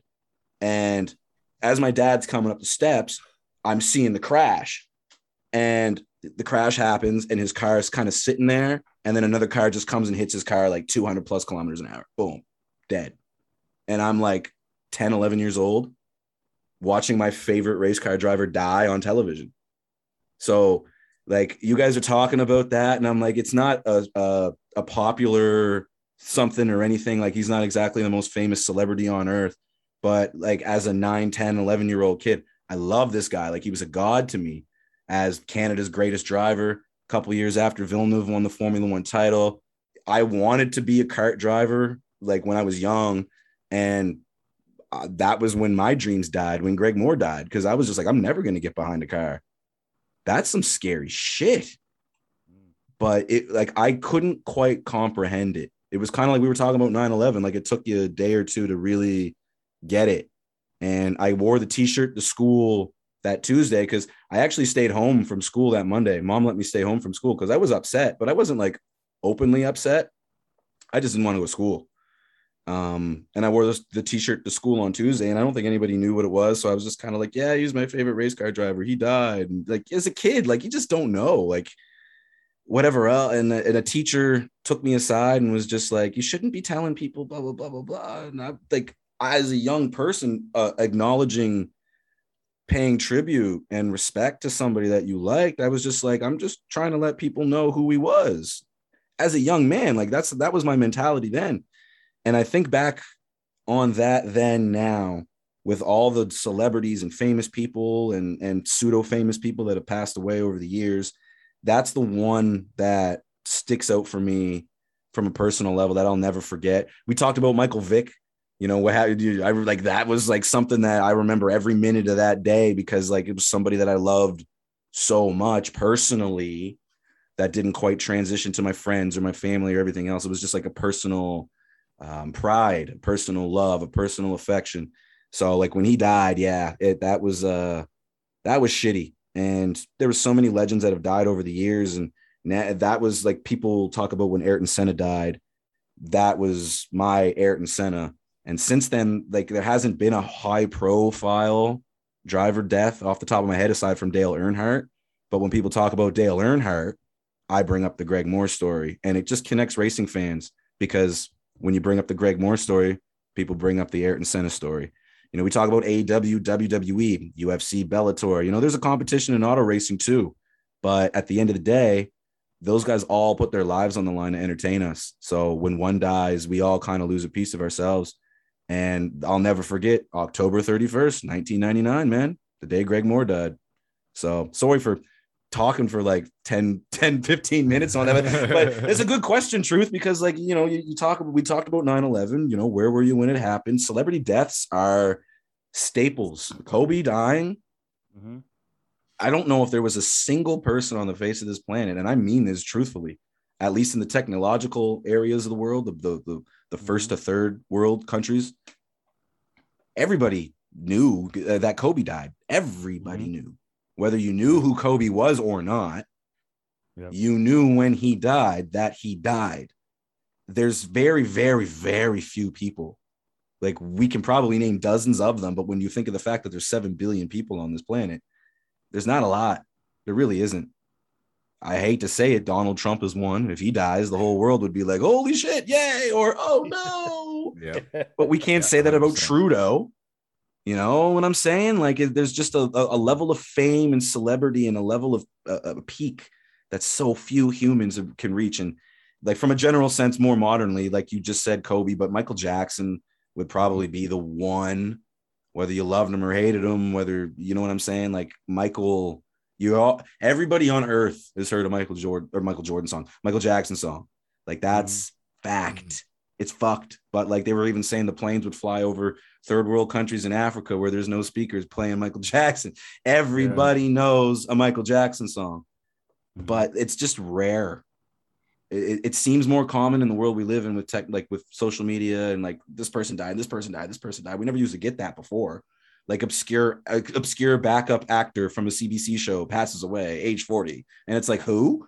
But, But if if that was your favorite actor, if that hurt you the most, Boom. then that's the big question, right? bingo. I mean, for me, the, the- my Kobe. I was about to ask you. I was gonna Yeah, say like- I need to know yours if it's wrestling related or not because I know you brought up Owen Hart, but no, I, I- I got I got three technically, but one's kind of an obvious one. So like my Kobe and my MJ, like Michael Jackson, like that was that's kind of Muhammad Ali. Like when Muhammad Ali died, it was just like, damn, like Mm-hmm. it's he wasn't supposed to die. You know, what I mean? like it was just it's Yeah. Muhammad Ali. You know what I mean? Like it was he's supposed to be around forever, kind of thing.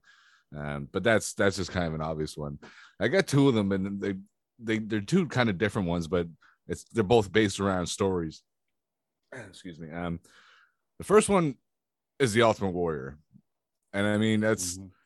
when I was a kid, I was the biggest Ultimate Warrior mark. I'm pretty sure I have a video somewhere in, in one of my DVDs that, uh, that I'm I, my face is all painted up. Like every day, I would make my mother paint my face like the Ultimate Warrior, just so I could run around my house and just have my face. You know what I mean? Like that was that was my dude as a, when I was a little kid.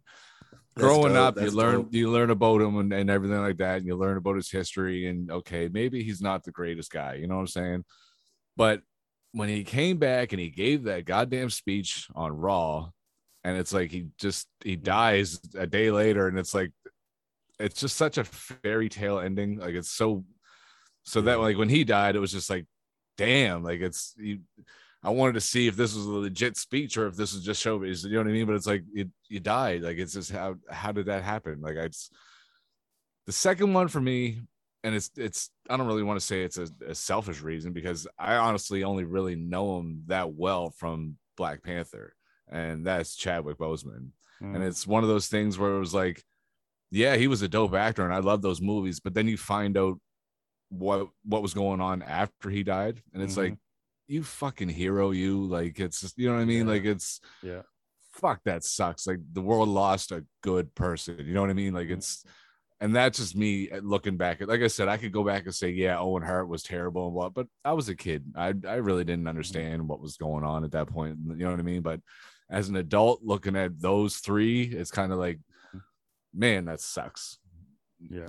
I, i'm with you too. Uh, it's obviously I'm a little older, but with Ultimate Warrior, uh, my favorite is like a small kid was Junkyard Dog. He was Yeah. lo- loved Junkyard Dog. But when I first saw Ultimate Warrior, uh, when I tell you, man, I had all. Uh, uh, to this day, I swear to God, I need to go to my dad's. to this Hey. day. See what I'm missing to this day. I still have all those old action figures from the 80s. And I had the Royal Rumble ring with the cage. And I was such a fucking $100. Ultimate Warrior fan. I wrote, I wrote Two hundred dollars. if I could find it, hey, uh, I I would put the makeup, the paint on all my wrestlers. So I had all of them. If you if you know you see Paul Orndorff, got the eye makeup. See, Warrior, yeah. I would take little elastic bands and put them on the arms. Like Ultimate Warrior was the shit for me.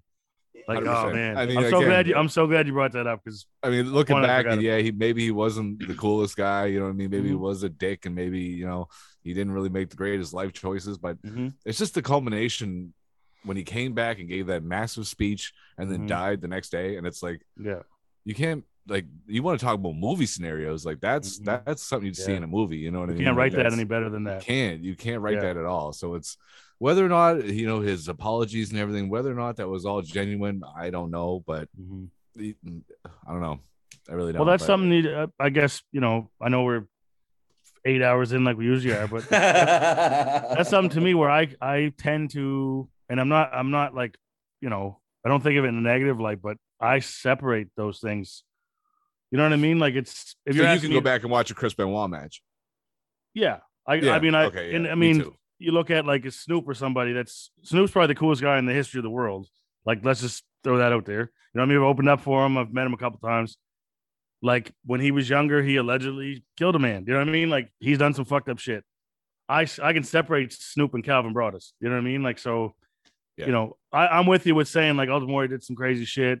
You know, some other wrestlers, some other boxers have too. Like that's sort of why I'm still on Jon Jones's like tip of like I still think he's top three of all time. But you're talking the- about Jon Jones, the yeah. fighter, not John Jones. Yeah, no, that's what I'm saying. So when people Yeah. are like, oh, in, in his legacy, when he's done, he's gonna be probably the biggest idiot in the history of MMA, but he's also, I'd say, a good 50% of people would say he's the best of all time. beat and- Yeah. yeah. and he's never lost. You know what I mean? So it's, you know, I'm there with the Ultimate Warrior. Like it's, it, it sucks. Some, and even if you're, I was never a huge Ric Flair guy, but if you're a huge Ric Flair guy right now, you're going like, ee, maybe I don't publicly say that shit right now. Do you know what I mean? Yeah. Like, but yeah, I I think we do have to separate these guys sometimes. Yeah. You know, yeah, And I- yeah. Yeah, I, I know? back to the Chris Benoit thing. It's like I can go back and watch a Benoit match, no problem. Like it's, I'm yeah. A a side joke. Like I'm I'm being labeled as a Chris Benoit just the way I wrestle. Like it's just that's Mm. and I, I laugh at it and I accept it because that's I Chris Benoit wall the wrestler is one of the greatest wrestlers of all time. You know what I Mhm. mean? There's there's no Yeah. doubt about it. It's but you Yeah. got to separate that from Chris Benoit the person. Yeah. And I get it. I know it's hard, but you got to do it. You gotta do it. You got to do it. It's a hard You one. Dosa. You Dosa. It's a hard one. It's the we talked about gray areas. Yeah. It's the gray area. It really is. Yeah. I'm not bringing them up again. This is probably the fourth time on this goddamn show. Brew, I know you listen to R. Kelly. Yep. Like I'm probably the biggest R. Kelly fan of anyone I know. somebody You said know. it the other day. Like, where does he rank on the greatest songwriters of all time? And all these people in the comments are going on about this and that and that and this, and he did this and that and that and this. But when you ask the not the physical question, Mhm. can you give a physical answer? And I'm going to quickly sprinkle this in right now because I was going to talk about it earlier and I was going to pass on it because, again, we're marathon, and we haven't even started to talk about fucking boxing. The whole Dave Chappelle special, like the people Yeah. were copy and pasting criticisms from the previous few specials because if you really truly watch Mhm. this special or listen to this special, and especially the last bit about Daphne, the Mhm. man has acknowledged his faults before we can take him down. So many of these people are being taken Mhm. down when their careers are over or when they're dead. Mhm. Some of the time, you just like Richard Pryor, they keep bringing stuff up about him. And it's like, Look at the Jon Gruden thing right now. ah, that's a different one though. I don't fuck him. Fuck Chucky. Fuck Chucky. know, Yeah. I just I'm the, I'm saying you're digging 10 year old emails out. But know that's what a I mean? Like- different one though, Brew. I disagree. I don't think I don't think that you can separate the accomplishments from the person when you're in an authoritative position, which is why R. Kelly is a difficult one because R. Kelly was running the show. Yeah, yeah. No, Right? I, I get it. I get it. I, and I've heard a lot of different ways. I won't go too much into it because now we're talking football. But I mean, I got I posted something like a few years back about Bieber singing that song like Emirate, Emirate, Emirate. yeah. yeah. And uh, another friend of mine who was also black was like, "Well, he was just a kid. Like, you know, some, we're in a world where you got to forgive and forget." And uh, two days later, he posted someone else did something, and I was like, "Bro, what happened to your opinion from two days ago?" So we pick and choose, right? So I mean, that's my only Chappelle. point with the Gruden shit. You're taking ten year old Whatever Kevin works Hart with with the narrative. Oscars. You're going back 11, 12 years for him making gay jokes. Maybe Yep. he doesn't do that shit no more because maybe he grew up, he had kids, he learned. I'm not saying Gruden's the, the best guy. I'm just saying, like, if the emails were last year, you know, and you, you took emails from his private account that wasn't like a Fox network news account or you know what I mean? I got I, I have a heart for this because I got in trouble at work once when I worked uh, in the media industry for saying certain things in a conversation from from a personal like Yahoo Messenger account. And the reason we got in trouble is because the other guy on the other end was using his work one. So I got in trouble for it too. And I was like, I, I don't think that I think this is a human rights issue. This is my personal email. I can say what I want or message or whatever. Mm. You know what I mean? So yeah, no, I, I won't get too much into it. I just I'm just saying that's how the world is right now. The They're, they're digging Gruden back into shit. bad though, bro. Oh, it's horrible. Yeah, I'm not saying Ugh. it's not. I know what you're saying. Like I know uh, exactly what you're we getting live at. in the world where people are digging up old shit, but we also live in a world where people are given second chances. Listen, I You know think I mean? that Jon Gruden though broke a dam, especially if he was sending the emails with the Washington cheerleaders pictures. hmm Well, Oh yeah, no, I was talking. I wasn't talking about that. No, but this is what I'm getting at though. Like, Yeah, like where where so when is it accept then this is the thing like when is it acceptable to go back 10 years and dig through someone's emails? In jon gruden's case it almost might be acceptable because you're talking now about criminal offenses that these women have sued the washington uh, formerly known as redskins over the the hazing and Yep. the methods of uh, just everything was just so wrong. Why does bum ass jon gruden have pictures of these girls and if Jon Gruden Oh. has pictures of these girls, who else has pictures of these girls? So Listen, to- I'm- Yep. I'll tell you two quick things. One, when yeah, when I mentioned Gruden, I more meant the racist remarks. I know what you meant. Yeah, I know. I know. But- that's why I was saying, like, Yeah. don't do this I know, to I me. know. and then two, if you went through my email for the last 15 years, I was just getting ready to say that. I'm getting Would fired from scared it. My albums are off Spotify, ago? bro. Let's just say that. Like, would you? My emails will make back John your Gruden emails? look like fucking Pee Wee Herman or fucking. you gotta know? stop Barack incriminating Obama. yourself on this show now here, now. Ladies now, and bro. gentlemen, Good Lord. Deontay Wilder, Tyson Fury. Tweet was on the weekend. What a show that was. Speaking of bad man, what were you talking about earlier? Statue of limitations, and, and- uh, I'm just playing. I'm, playing, I'm see, just I'm like playing. a good comedian. Like I'm like Chappelle. I keep bringing it back around. Yeah, Bringing it just back keep in. bringing it back. That's the thing. It's it's just the gray area. Mm-hmm. How gray is it? How big is it? Like it's just it's it's a conversation that we may never actually have an answer to because we live in such a hypersensitive era, whether it's for or against something. Like some of the people defending Chappelle made me as mad as the journalists that were hating on Chappelle without actually listening to the fucking special, right? Mhm. some people were going hard, and I'm just like, yo, you might have people on your Facebook who are trans. You Mhm. know, you might not know. Mhm. That's part of the experience. Appreciate the comedy, appreciate the art, appreciate what Chappelle can do, And appreciate listen to the whole thing. and exactly listen Yeah. to the whole thing because what Dave has done, and I love that Dave has done it this way, is Dave has given us an example of a man maturing over a span of time through these Netflix specials. Go back and watch the first one and then watch this last one.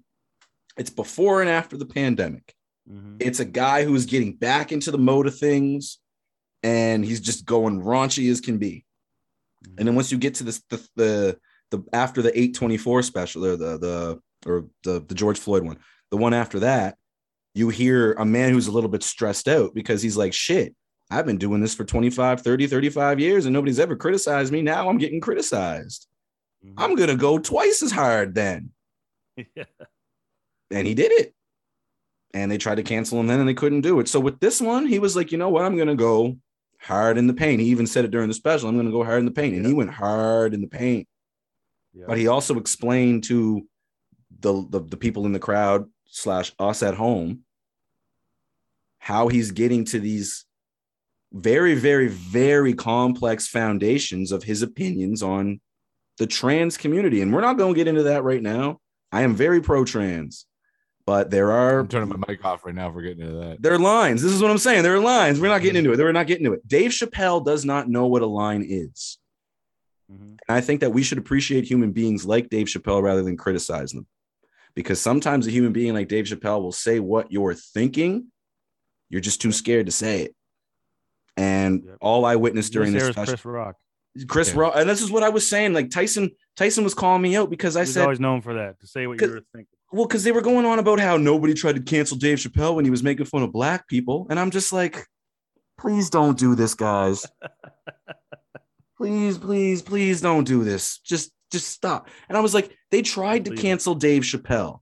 Viacom tried to take him off of Comedy Central for the mm-hmm. white face fucking news reporter. And these guys were like, whiteface doesn't exist. I'm like, okay, I do agree with you to an extent. But Dave made whiteface exist to prove a point.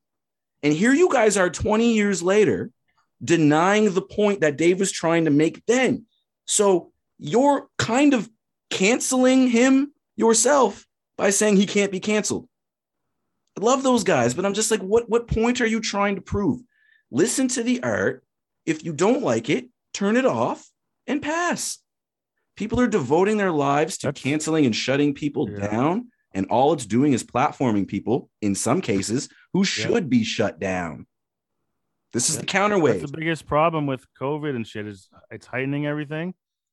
And the real simple fucking pro- the real simple thing to do when you have an issue with something is to not fuck with it. Period. You know what I mean? There's I, Period. I'm a 40 some year old black father, black man.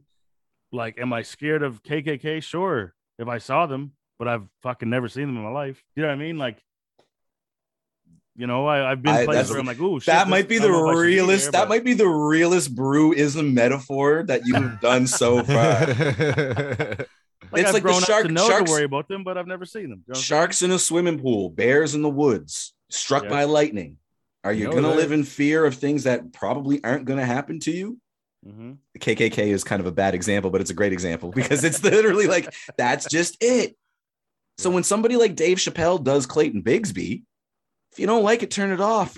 But fuck, man, that's some real ass shit. The blind black white supremacist, oh, that's that's that's good. That's good. the racial draft, Out of all the skits you brought up, the time traveling slaves, Wu Tang Financial. If your ass is leaking, you better be seeking people act rocket like pads. hasn't. Like the man is People act like he hasn't been doing this. This is it. He Yeah. makes fun of everybody. And. I said this, it's a terrible example because The Simpsons did it to a way less extent. But Dave Chappelle is The Simpsons. Make fun of everybody. Mhm. The Simpsons has literally been on for over 30 years. And the show is literally built on stereotypes. Mhm. Could you imagine if The But Simpsons look how came out that's today? treated now, though. They deleting episodes left and right. it. It pisses me off It's because deleting episodes. They're changing cast members because they're white doing brown voices. yep, You know like what I mean? Hank it's- Azaria, man, was literally like this. this and, and that documentary about Apu did kind of change my angle a bit. But then when you read the general reaction of that documentary, the vast majority of Indian people loved Apu. They it was just, guy. it, it's it was a Western pop culture inclination of even if it was making fun of Indian culture, Indian life, no other show was doing it. The Simpsons did it. Yeah, maybe they were making fun, but Apu had a very prominent role. They mm-hmm. stereotype cops. They stereotype the church. They stereotype the Navy. They stereotype people who work in industry. The whole show is built people, on handi- everybody. everybody. Yeah. The show literally makes fun of everybody, but it also humanizes everybody and gives mm-hmm. everybody a platform. So my comparison, Dave Chappelle and The Simpsons, might not be accurate, but the racial draft taught a lot of people that Tiger Woods was Asian, mm-hmm. right? Like, remember when he went into the hood to try to find golf clubs?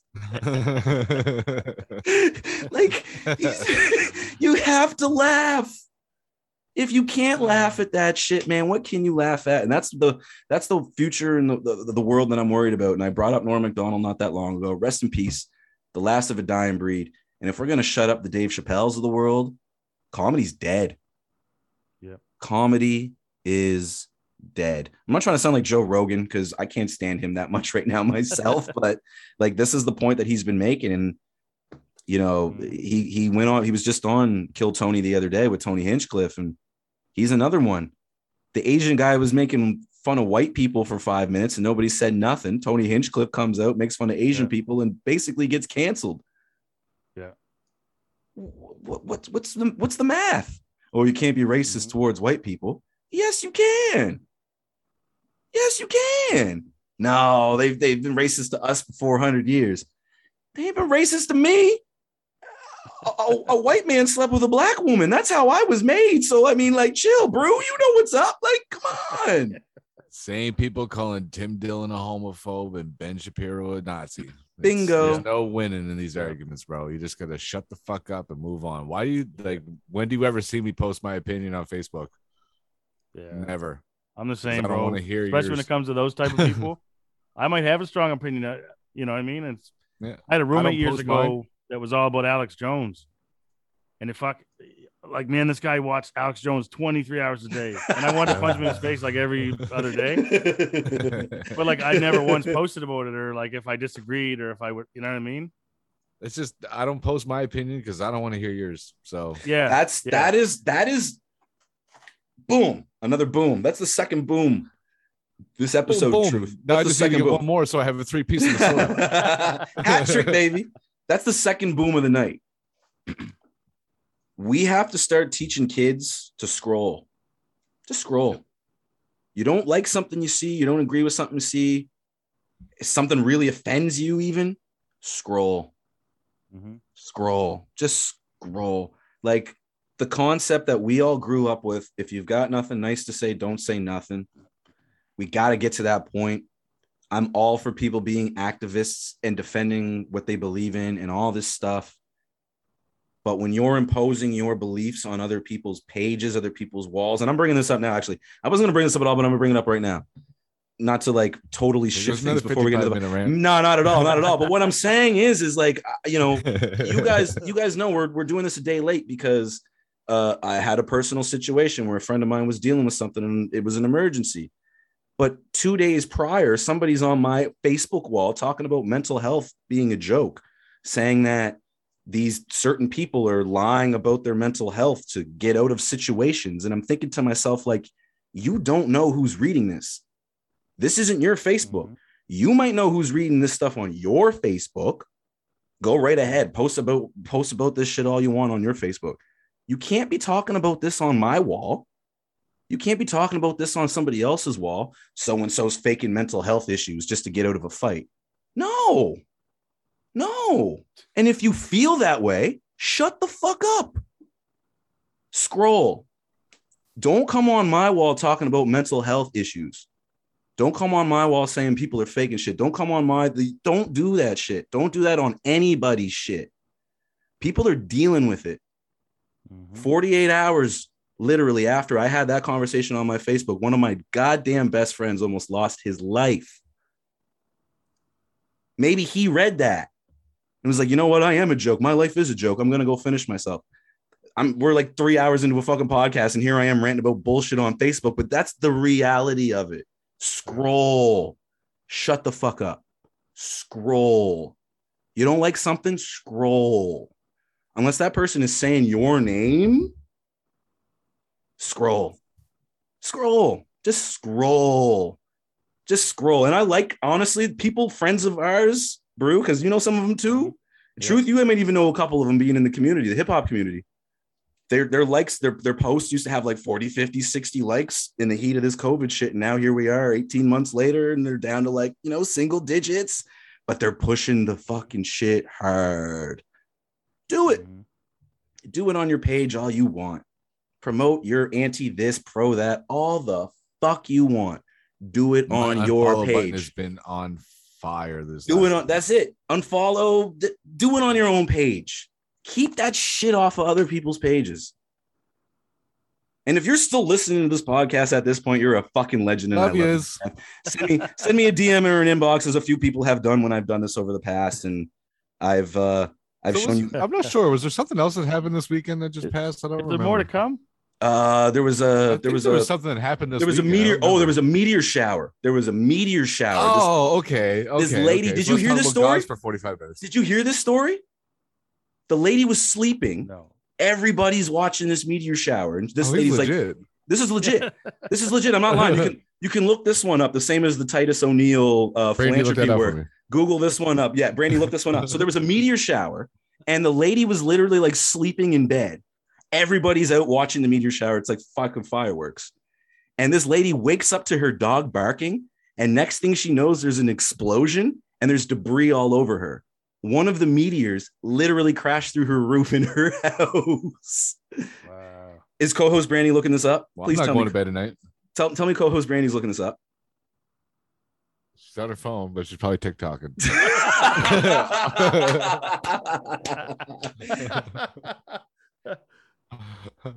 I will be or, she, or she's waiting for the Fury Wilder commentary. you. Next I've time on the 10 count. Part seven of our chat. Oh man. Now see, now I'm doing this if Brandy's not doing it. the The race against time. the race against. Uh, But now, thanks a lot. I'm not going to sleep tonight now. So, Meteor Meteor gives woman late night shock. And here's the picture. That's terrible, but that's the rock. that's the headline they come up with. Yeah. Should have been like meteor asses woman. You want to smash?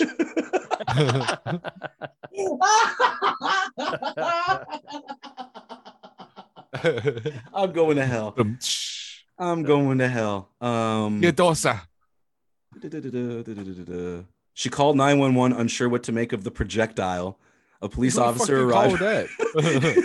a police officer arrived on the scene, and after establishing that the rock was not there as a result of the ongoing construction in Horse Canyon, they settled on the only other explanation that the meteorite had come through the roof. Fucking Uh, kids are throwing rocks at my house again. where's Lake Louise? Isn't that in Canada? That sounds very familiar. Alberta. It's in Alberta. Yeah. So this happened in Canada. Total, total bridge Fucking story. I don't even know how the fuck we got to this. How did we get to Fucking this? Meteors coming through the roof, eh? But how did we get to this? How the fuck did we get to this? I this? don't know, but let's move on don't to the uh, Fury. Yeah, Road. yeah. We, we, we got to get on to the. Uh... Oh, yeah, right. You were saying something else happened this weekend. Um, Lysol stock dropped. Uh, geez, what else happened this weekend? There was something. There was something else this weekend. What the fuck else happened this weekend? Dosa. To this day. To this day, I can't remember what it was. to this day. to this day. Ah, folks, it was a beautiful Saturday night in Las Vegas. I did not think I would I'm ever. walking through Vegas. I was gonna make that the intro. That's hilarious. I didn't, but I was thinking about it. That's what it is now. Tyson Fury, Deontay Wilder, 12 scheduled rounds. They went 11, I think. Uh, they made to the 11th. They made to the 11th. The anthems were beautifully renditioned. The pre fight hype was gorgeous. We were just talking about Big E earlier. What a great introduction video. I was ready to go. It was late, but it was kind of early, all things considered. Most of the fights went the distance, and then the fights that there were knockouts and stoppages, they all went pretty late. So I was kind of impressed. 10 minutes, 15 minutes, 20 minutes. Where the fuck is Deontay Wilder at? Where's this guy? Isn't he supposed to come out with his heavy ass suit again? Was he trying to cut the shoulders off this time? Make sure you let, where's this guy? Where's this guy? Boom. Right in the middle of like those guys talking, the music starts. And as pissed off as I was that he was taking his goddamn time, when he was walking out and the confidence was there, I'm nodding. I'm like, this motherfucker. You can't beat Tyson Fury in the ring. It's very rare you're going to be Tyson Fury on the mic. But can you mess with him mentally? Can you do the head games against a guy who's pretty damn good at it? But he, like I said, he uses his mouth. We know that actions speak louder than words, and silence can be deafening. And Deontay Wilder's pre fight statement, making everybody wait, set the tone, in my opinion, for what happened in the first few rounds. Brew, I got to get your take. Did you think when he got knocked down in the third round that the fight was over? Or did you actually have faith that Wilder could do what he ended up doing once he got back up in third? Yeah, I mean, I, I had faith. I I didn't see like you know you could see right away in his eyes like he he got back up. Um, I honestly thought the next round when he when he banged Fury down twice, I thought, man, like end of the round, maybe next round he gets him. He didn't. Uh, I thought it could have been over. I think, you know, I know you asked the question, but I I think it just relays from this. I think the biggest mistake Wilder made in that fight was when he got that second knockdown and he didn't go to his corner. The ref counted and then stopped his count, told Wilder to go in the corner. A lot of people are saying, oh, it's a long count, long count. It's a long count because fucking Wilder walked to the center of the ring. The one So- thing I'll counter to that is the same thing when when Wilder got knocked down in the first fight. When you're a fighter and you're laying there, you're gonna take advantage of how long that ref is counting. So you're gonna lay Oh, there till the yeah. last second and stand up. So Yeah. no matter like if you know what I mean. So it's there's no like, oh my god, he gave him more time and that's how he got up. It's like no, he was probably laying there just taking his time and taking a breath and you know waiting Yeah. till the ref got to eight I- and then pop up. You know what I mean? I do think there was a big difference though, because I think in the first fight he was out. Like yeah. he just But- physically was out and was listening to the numbers and went like, "Oh fuck, I need to get up." I think he was out from the first punch, and the second one woke him up. Like That's what my buddy got- says. My buddy still Yeah. says that to this to this day. I, Let's do it again. I swear that that's what happened in the first one. But yeah, yeah, a, go a- on, go on. a with buddy of mine says that because, like, you know, punch one knocked him out, punch Mm-hmm. two woke him up, and then him hitting the canvas. Was he was like, Well, that just happened to Kevin Holland too. "Fuck, that hurt." Let me Right do the Undertaker thing. Let me do. Yeah, yeah, it's it's too much conspiracies and and blaming the cheat like Yeah. Wilder blaming cheating. That's why I didn't shake hands or whatever after, and and then you know I hate that. You know, I hate that. is- The yeah, man was I- clearly concussed. Like I've had people arguing with me, fucking Wilder, blah blah blah blah blah blah blah blah blah blah. I'm like, no. If you were in the ring with that man for 11 rounds Mhm. and he knocked you out and you're like going in there as a wolf to kill, if he comes over to you and he's like, good fight, mate, and you're concussed, you're probably gonna react like you're still a wolf to kill. Mhm. So I didn't like Fury honestly doing that. I know that they got like it's just part of the show. It's part of the beef that Yeah. they have. I didn't like that one bit as a side note. Yeah. And I know my original question was dumb. It's just the fact that we got 11 rounds of that when it looked like it was over. When Mm-hmm. Fury knocked Wilder down, at least in my mind. What I Mhm. saw in the fourth and fifth rounds, I messaged you guys in the group. I, I I don't know if either of you guys were watching it the same time I was watching it, but like I messaged in the group like, this is an amazing fight. Because the one thing I didn't know Deontay Wilder had was heart. Mhm. He's like, what? truth. What was he? What else was he supposed to do? Like, I know you're not the boxing aficionado, but like looking from the outside looking in, like, did Wilder give you everything you expected? Was it above your expectations? Like, do you think that he could have offered more? Like, like Bruce said, he may have made some really dumb um, situational mistakes, but from an overall perspective, he gave, in my opinion, everything he could offer. What about you?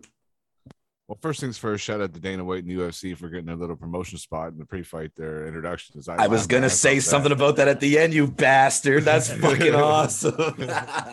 but uh, on top of all that, man, it's like I was I was impressed with with Wilder's patience for the first couple rounds. It's like okay, you're not just going in there haymaker right away. You're not, you know what I mean? It's okay, jab, gut, jab, gut, gut, gut, gut. and then after the second round, it's like okay, you got to start adding other punches into that, or you're just gonna get repetitive, and and you know Fury's gonna catch you.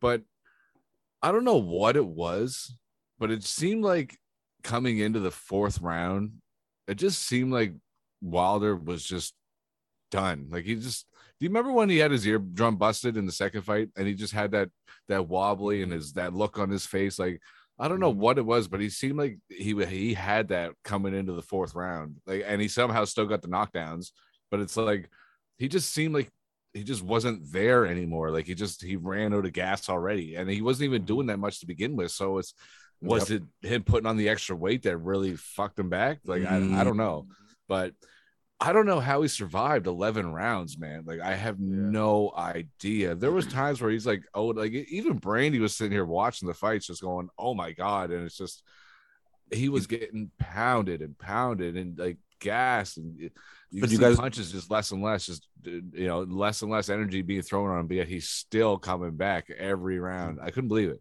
So, do you guys want my theory? Now that we're, I'm, I can't spoil anything in the chat, but I wanted to save this one for you guys. and I've kept this one to myself. Shout out to Kenneth Flood. Me and him talked about this myself.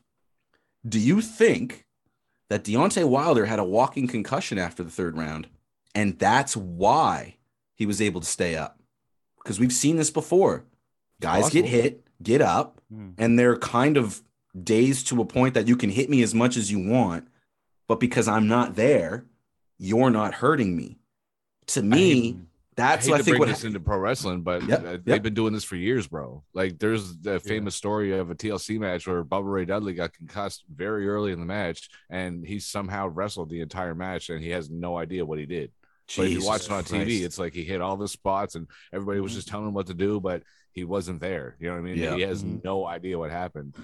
Who's to say that the same thing didn't happen to Deontay Wilder? I think it did because everybody's like, why did he abandon the jab? I said there's no reason why he would have abandoned the jab except for he got knocked back into the first fight. And that's how he was fighting after that. When did they do the wellness check? Was it the sixth, seventh, eighth round? I forget when they did the wellness check. Oh, when the referee was just standing there. yeah, Yeah. yeah, And the doctor came in to check on him, and everybody said it was his that's what I meant hand. say, the doctor. Yeah. Well, the referee was just standing there, like ready to call the fight. Like I actually thought that's when it was going to happen because the ref was right there staring, and I'm like, I swear to God, if this man raises his arms and waves, I'm going to be so pissed off. Mhm. But it's the first thing that came to my mind because when Andre Ward told Lennox Lewis that it wasn't the hand injury, it's just something that Lennox does. Like when he throws a punch, he does a little hand wiggle, and when he gets back into his stance, he does another little hand wiggle before he throws a punch. It's a sell.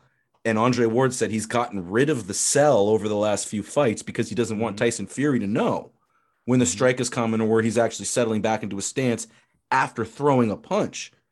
So when the ref came in and they weren't checking the hand, that's the only thing that came to my mind. This has to be a wellness check because Mhm.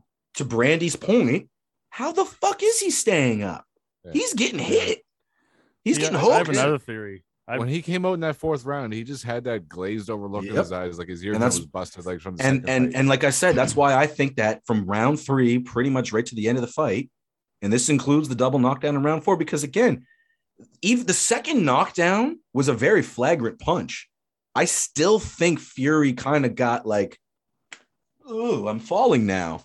The first Yeah. one was more of a legit knockdown than the second one, and that's why I think the ref took the, the count as slow as he did with the second one, because the ref saw Fury on the ground almost posing like he's a Playboy model, and he knew he was okay. He knew that he was going to get up at nine, regardless of if he gave I'm him just laughing at that not, cartoon because he was legit posing. Like, he literally was. He was like- chilling. He's saying to himself in his head, probably like, "How the fuck did this bastard knock me down again? But again, Wilder was taking some chances in the fourth and fifth round that I don't think mhm. we would have typically seen. The reason why he slowed down from round six and seven to the end of the fight, in my opinion, is when you're post concussion, your muscles slow down, your blood flow slows down. So we're watching a guy literally walking like a zombie, getting punched left and right. But his mind, despite being Robot mode. concussed, yeah, exactly. Despite being concussed, his mind is probably in robot mode. It's literally in, like I said, a wolf ready to kill. And he knows his whole career is on the line. He's probably had that fed in his head since the arbitration, right? And you know, uh, Shadow, uh, uh, oh my God, Malik, Jesus Christ, Malik Scott. He said, I don't know why he did. I don't know why. Why did he abandon the jab? Why did he abandon the jab? Why did he abandon the jab? And I keep saying to myself, I don't think you guys are being honest. I think you guys know your fighter was concussed. And I bet you, like, if the post fight report came out, it would say he was concussed, but they're not going to release that shit.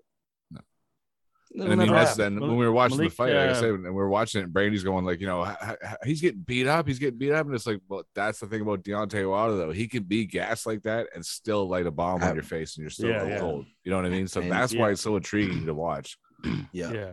So, Brew, I, I have to gonna ask say- you. Oh, no, go ahead. I want to hear this first. I want to hear this first, and then I have to Yeah. ask you a serious question. Serious Sure. question. Okay. Um, I was gonna say I, I have another theory, only in that I saw Malik Scott in an interview. Uh, I think it was yesterday, uh, and mentioned like once he went to hospital for his hand or whatever, uh, that they did do some checks on his head, and he could be lying. We don't know. I never saw the doctors. He's lying. He's lying. Right? He was, he was saying that there was no uh, no signs of that, but um, my theory is this, bro. He the guy's a warrior. You know what I mean? I, I think he could have got knocked in the head, maybe, you know, whether it's concussion or not is, is irre- irrelevant to my point.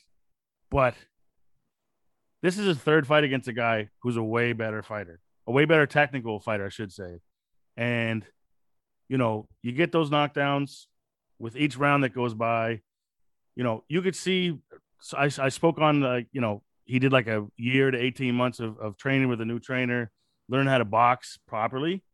And you could see the first couple rounds he was trying to jab, very unorthodox with the jab. But it was He was good, going man. to the body. No, it was good, but like the footwork wasn't right. The footwork Yeah. was like a guy that's been boxing for five years, Yeah. not 20 Yep. years. You know what I mean? Yep. So space space creating jabs is literally what it was. Like it was something that was I would throw. forward, and Yeah. you know, which he's tall, do your thing, but like you're facing a taller guy, and I think with Fury coming at, at almost 280 pounds, like Wilder, as much as he, he was a he's been known as a poor sport with with the losses, he made a good point. Is like if you can come in at 280, why would you not come in at 280? Mhm. Because when we're clinching, you're tiring the fuck out of me. Yeah, what did he say? He's not here to uh not here to be a ballerina or something Yeah. like that. Yeah, Yeah. yeah. And obviously Fury moves like a ballerina for that weight. Mhm. but especially I think after like I think it was around five or six round where he was clinching a lot more. Round six, he- round six was literally Right? almost a Was minute and a half of clinch control between the two of them. It was and bad. I mean it's, it's he's obviously a bigger, heavier, stronger, and that's maybe not stronger like in the gym, but you know when you're big like that, it takes a lot out of you. So I, you know, he could he very well have been concussed. I just think he has a warrior's heart. He showed it um, early in his career, like against some guys like Ortiz and Stiverne. He's been a little bit of trouble, but he's come back and he still walked you down. So I think he's still relying on that right hand that he felt like I don't care what round I'm going to go in, I'm I'm going to get him eventually. So I Mm. think like if he was a little more lackadaisical and robotic, I, I would have been sold on the concussion part. But I just think he was just like, man, until you're knocking me out, I'm coming at you. I'm coming forward. straight up. So I, I just kind think he a- proved his heart. here's kind of a theory slash question I'll ask you guys then. Like to me, this is it's it's pretty logical to me in my thoughts, but with a guy like Deontay Wilder, who's again we've talked about, who's he, he's known as that knockout guy. He's that one hitter quitter. That's that's what he's known for. That's what he's banked his whole career on. Mhm. So when he gets in there to a guy like Tyson Fury, and three times now he's knocked him down, and Tyson Fury's got right up when nobody else has. How much does that play into your, you know, into his psyche, and and how much, you know, what I mean, God damn it, what else can I do, kind of thing, and does that just demoralize him like completely for the rest of the fight? Yeah. Well, that's sort of why I say like after, especially Or career, two- or career. It's not to cut you off, Brew. yeah, yeah. it's possible. Right? People spoke on that. I it's it's going to be interesting to see, right? But I think I think Tyson Fury's right from my eyes so far. I think he's the best boxer right now in the heavyweight division, and I think Wilder's the second best. Until an AJ beats him or a Usyk or a Dillian Whyte, it you know, and, and Fury said I I fought the guy three times, and I'm telling you, he probably would murder AJ. You know what I'm saying? Who knows better than Fury? So who knows? Yeah. Maybe AJ beats Wilder, but if he comes back and he, you know, starts going back to being the old Wilder with a little bit more of a technic, maybe a technical skill set, the sky's the limit. But he's also 38, so he's not a spring chicken. You know what I mean? The just the way I feel like he's a warrior, and I've been a fan of his for, you know, years. I'd like to see him come back and maybe you don't win the title again, but maybe string off three to five knockouts and then retire. Because if I know him, I just I don't know him personally, but I know people like him. I know athletes like him. You can't go out the way he just did. Right. So I know some people are like, oh, maybe he should retire. No, he fought the same guy three times who's a better technical fighter. And he got his ass kicked. You know what I mean? So now chuck him in against anyone else, he's probably going to murder them. But, or does he, like Chris alluded to, is he punch drunk now off of like this shit? You know what I mean? Or not quite as confident in that right hand, right? Yeah. I've That's- thrown this right That's hand. what I was getting at. Yeah. right? Yeah. So like maybe he's going to be almost a little bit over technical. Like let's say Otto Otto Wallin ends up beating Dillian Whyte, and then that's the Mhm. fight. Otto is not going to leave his chin anywhere near Deontay Yeah. Wilder anymore. So it's just like Yeah. it- it- to me, I just I feel like we may have seen the end of his career. And I think I said this in the group. Like I didn't want to spoil anything Mm. when it was happening, but I was like, I, I feel so bad. I think is what I said, and I, I I didn't say a name, but like I felt bad. Um, my buddy Nick Burl, shout out to him. He said, "I've got tears in my eyes." You kind of felt bad for Deontay Wilder, even if you were the biggest fucking Tyson Fury fan on earth. That man left everything in front of his wife, in front of his fans, in front of tens of millions, if not a hundred million people who watched that fight. He seriously put it all on the line, knowing that that picture of him falling to the ring is going to be lore for boxing history. Yep. He still did it. You know, a lot of guys wouldn't, you know, what's the term? Um, going out on your shield or something like that. Like Mhm. that's there's no better example than what Deontay Wilder did, and I, I give him full Yep. props. Yep. Which is why this question, Brew, is probably a little mm-hmm. bit strange because I mm-hmm. am of the opinion with most people that this was one of the great heavyweight tilts of all time. And Mhm. this is legitimately one of the greatest boxing trilogies, mixed martial arts, wrestling has even has a couple of great trilogies on the books. But mm-hmm. there's a lot of people that are of the opinion that this trilogy was actually overrated and extremely one-sided. And when you look at the math and when you look at the numbers and you take away, which is not fair, because Mhm. Tyson Fury getting up from three Deontay Wilder right hands, well, Mhm. one was the left, but you know what I'm saying, Yeah. is part of the Yeah. story. That's part of the allure. That's part of the greatness of Tyson Fury that he was able to get up from a Deontay Mhm. Wilder punch. But do- if you remove those punches away, there's not a lot of rounds where Deontay truly dominated this trilogy. Mhm. So looking back, maybe in like 5, 10, 15 years, I know this is a crazy question to ask you right now, Brew, but as a, boxing nut as you are, like I am, are we going to see this as an overrated trilogy rather than truly one of the great boxing duels of all time? Um, my initial thought right now is no. I I immediately threw that in my top five heavyweight heavyweight fights of all time. Um, I think I told you before, Marvin Hagler my favorite boxer of all time. So there's like some of the smaller dudes I, I might push it out of the top five, but I might even put a top three heavyweights of all time right now. Or sorry, heavyweight fights. Despite the other two fights, just looking at the fight alone, um, yeah, I have it as an instant classic you know, if you take the points away or the the knock the knockdowns, I don't think it makes much of a difference. I think, you know, everyone sort of knew Fury was gonna TKO him or KO him, whatever you want to say, um, or at least most people did, right? I saw I saw a lot Not of us. boxers actually. I, I saw a lot of boxers um, but he showed that he's improved.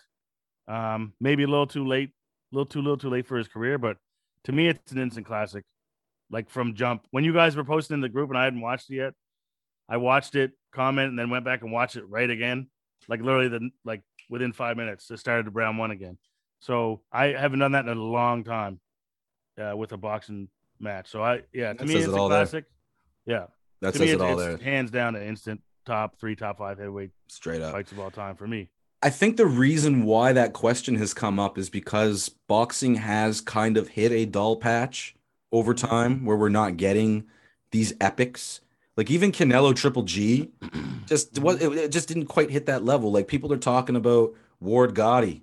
Is that what Fury Wilder is? No, not at all. That said, because boxing is starving for this kind of Mhm. staple in the modern era, people are thinking that we're overre- overreacting and overrating this trilogy Mhm. as greatness when the reality is is it's not that great. I don't agree, but I see where the argument's coming from because Mhm. boxing is starving for that staple. So Yep. you, you know, I just you said it, man. Just look at that third fight. It's one of the few times with a trilogy that you can almost ignore what happened in the first two fights. Mhm. The third fight told its own story. It wasn't a continuation of as much as Tyson Fury wants to say. When he say this is round 20 or round 21, it's something like that. Like, no, Deontay proved to you that he came in a different person. You happened to Mhm. fight a different person and beat a different person. Kudos to you, Tyson Fury. Yeah. 10,000%. Because 100%. I think Deontay Wilder left it all in the ring. I'm more curious to see what happens next with him than I am Tyson Fury, honestly, because like Yeah. Fury's either going to fight the winner of um, Wallin Whyte or it'll end up being whoever wins between Usyk Joshua. Mhm. Mhm. That's predictable in a sense, but what's Yeah. going to happen with Wilder? It's a big He's question. had a lot of people call him out, and he's he's sort of said wait in line. So now, because I feel like he is the warrior that he says he is, he just is not as good as Fury. Uh, if he humbles himself and and you know comes back as that killer he was, he's a long list of guys that have been calling him out. So he can be on that tip of like, yo, fuck the belts for right now. Yeah. I'm just gonna go knock out these five or six dudes, call it a career, maybe go for a title if if I see fit. But you know, there's a there is a long list of guys. There's some there's some young guys even like ranked between like eight and 12, 13 that in a year's time might be top five. You know, Straight some up. heavy punchers that have that have said like, you know, a year or two ago, like I want to face Wilder. Wilder was that guy. Like, I love Fury to death. He's he proved he's the best heavyweight of this generation, but he was never the sexy pick for guys to go after. It was always Wilder. So now, you know, does that shift to Fury? Probably, but everyone wants to beat that unstoppable machine, right? And as as much as Fury is that now, Wilder's been that, and maybe it's the right hand. I don't know, and uh, maybe it's just because the brash American thing too. But uh, Mm. yeah, he's got a long list of guys he could fight if he's just going to get back out there on the horse. Now Malik Mm. Scott says he's going to take some time off, but you know who knows? We'll see. I think honestly, everybody's going to take time off. I even see Yeah. Joshua Usyk being something that won't be till spring, summer. Like they're going to try to push Yeah. that as far away from COVID as possible. And Mhm. who knows? Like they already did it in England, but they didn't do it at Wembley. Wembley. Yeah, Wembley. You can get 90,000 people to watch Joshua And Fury so might wait for that. He might not fight the winner of Whyte and uh, Wallin. He might wait for that. The winner of that. That would- here's the would thing. This is, like next summer, maybe. this is my big fear. And and truth, you've been the guy that has talked about this from the beginning of us doing this show. We don't know who's the best heavyweight because the belts are the belts and this and the, that and everything else. I can see Tyson fucking Fury leaving those belts on the sideline. And I hate to say it, but I think that Tyson Fury is going to take his time to find the right fight and not he's he doesn't sound like he's as anxious to be the undisputed champion of the world. And here's the reason why his path was easy.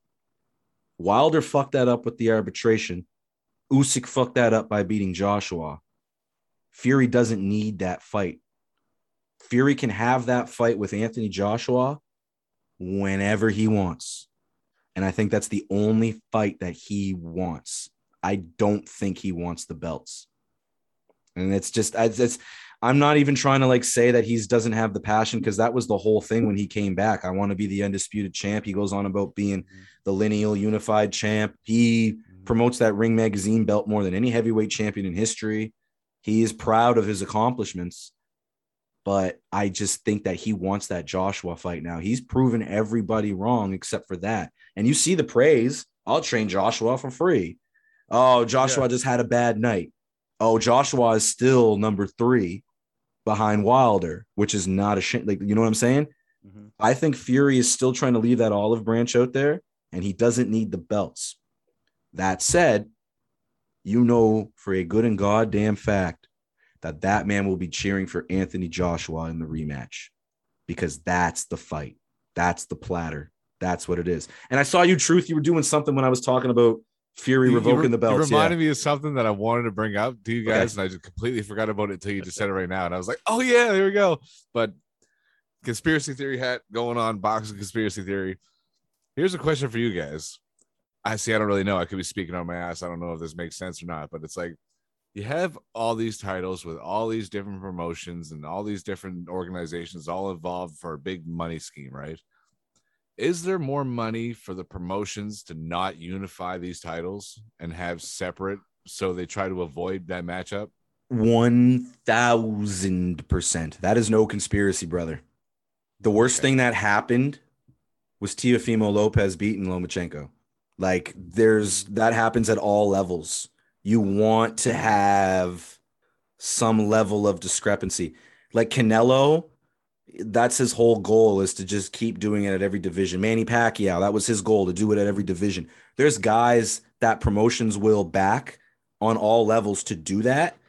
The heavyweight division, it's kind of, and I was talking about is this trilogy overrated? I feel like the heavyweight division is now proving it's overrated.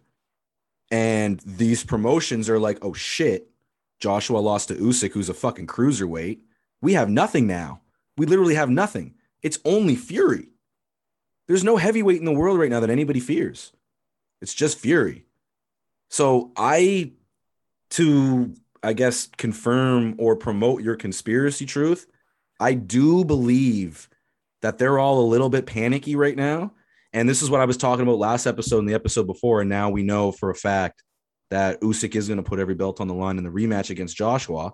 I thought Usyk was going to fight to only put one or two belts on the line.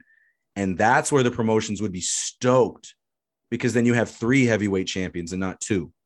It's it's where I hate boxing, but I also love it because there's a promotional strategy that gives us the fights we want. But now I'm just not interested because I know Tyson Fury's the best. Fury can lose to whoever wins between Usyk and Joshua, and I'm still not going to put that person over Tyson Fury. Even if Anthony Joshua beats Tyson Fury twice, I'm still not doing that because Anthony Joshua never fought Deontay Wilder.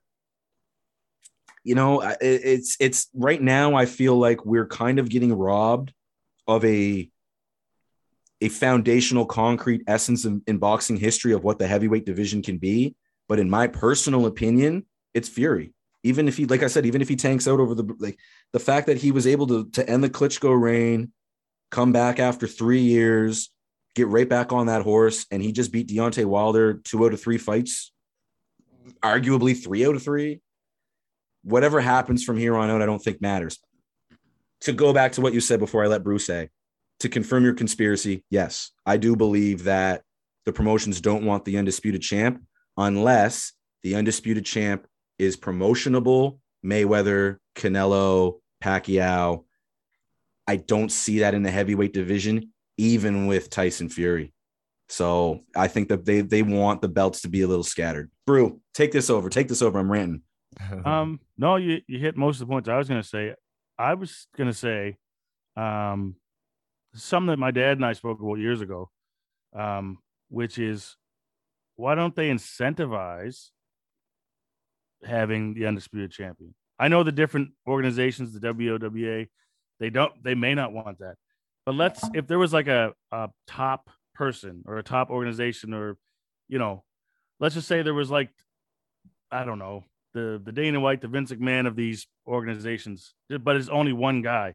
Maybe if you're an undisputed champion and you defend your title, you get an extra fucking ten million dollars or so. You know what I mean? It would incentivize guys to go for these fights.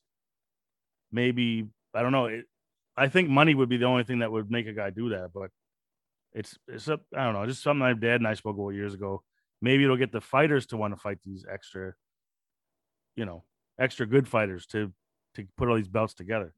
Well, I mean, I I said in the last episode. It's like I don't give a shit about Joshua anymore. I like that that fight does not Yeah. even interest me at all. I strictly want to see Tyson Fury and Usyk. Like that's that's Yeah. all I want to see now because I Yeah. want to see the best and the best. That's it. Both undefeated fighters, champion, champion. That's that's your super fight. That's the fight Mhm. to make. Yep. and I mean, it's it's how it should be for the most part. It's Yeah. you know, when you compare it to to everyone's debate of Michael Jordan versus LeBron, and they say Jordan's better because he has more titles. It's the same with boxing. Like I, I don't know like- if I I'm gonna watch the I'm gonna watch Fury Joshua, but if Joshua's not the champ, there's not as much luster. No, no, I want to see undisputed, undefeated. Yeah. You know what I mean? That's Yeah. that's that's the pay per view I want to see. But like when it goes back to the greatest trilogy fight, like I th- I do think that Wilder Fury is one of the greatest trilogy fights out there. I mean, mm-hmm. when you make a comparison to Triple G and, and Canelo, it's like, yeah, but those some of those fights came with controversy, like the draw one. it probably should have been a draw. You know what I mean? Compared Mhm. to Deontay and, and Tyson's draw, well said. it's well said. that Yep. draw was a draw. There's people that said Tyson won. There's people that said Deontay won. So okay, Mhm. that's a draw. You know what I mean? Like it's Yeah. the second fight. There was a disclosed winner, and okay, you know there's there's there's needs for a third. And the thing is with these guys, they fought every fight. It wasn't like you know they just sat back and jabbed for six rounds and then a couple of you know big punches. These guys fought and and you know tried to knock each other out from round one to round Mhm. twelve, whenever the end of it was. So it's it made for an epic fight. Like it's I I I, messaged like I watched it the next morning. I messaged you guys right away as soon as I was done. That's all I said. What? The, the send a send fight send like I it was it's those kind of fights that if that happened in every single boxing match, I'd be watching boxing more than I would watching UFC. Yeah. it Yeah, I was just lie, I- nice. Oh, sorry. Go ahead. or no, go ahead. No, I was just saying it was just nice to see it on the mainstream. Like Yeah. we've seen it, but it's these It celebrity worth fights. watching. It's the celebrity fights though, like right? Like we're in that generation now. Yeah. Even even like Conor versus Floyd was technically a celebrity fight. Like it wasn't, but it was. It was one of them spectacles. You know, Canelo, Canelo Triple. G, Canelo Triple G didn't even grab the mainstream Mhm. the way this did. You had actors like the Undertaker and, and Tyson Fury doing their like public exchange of messages. And like, Mhm.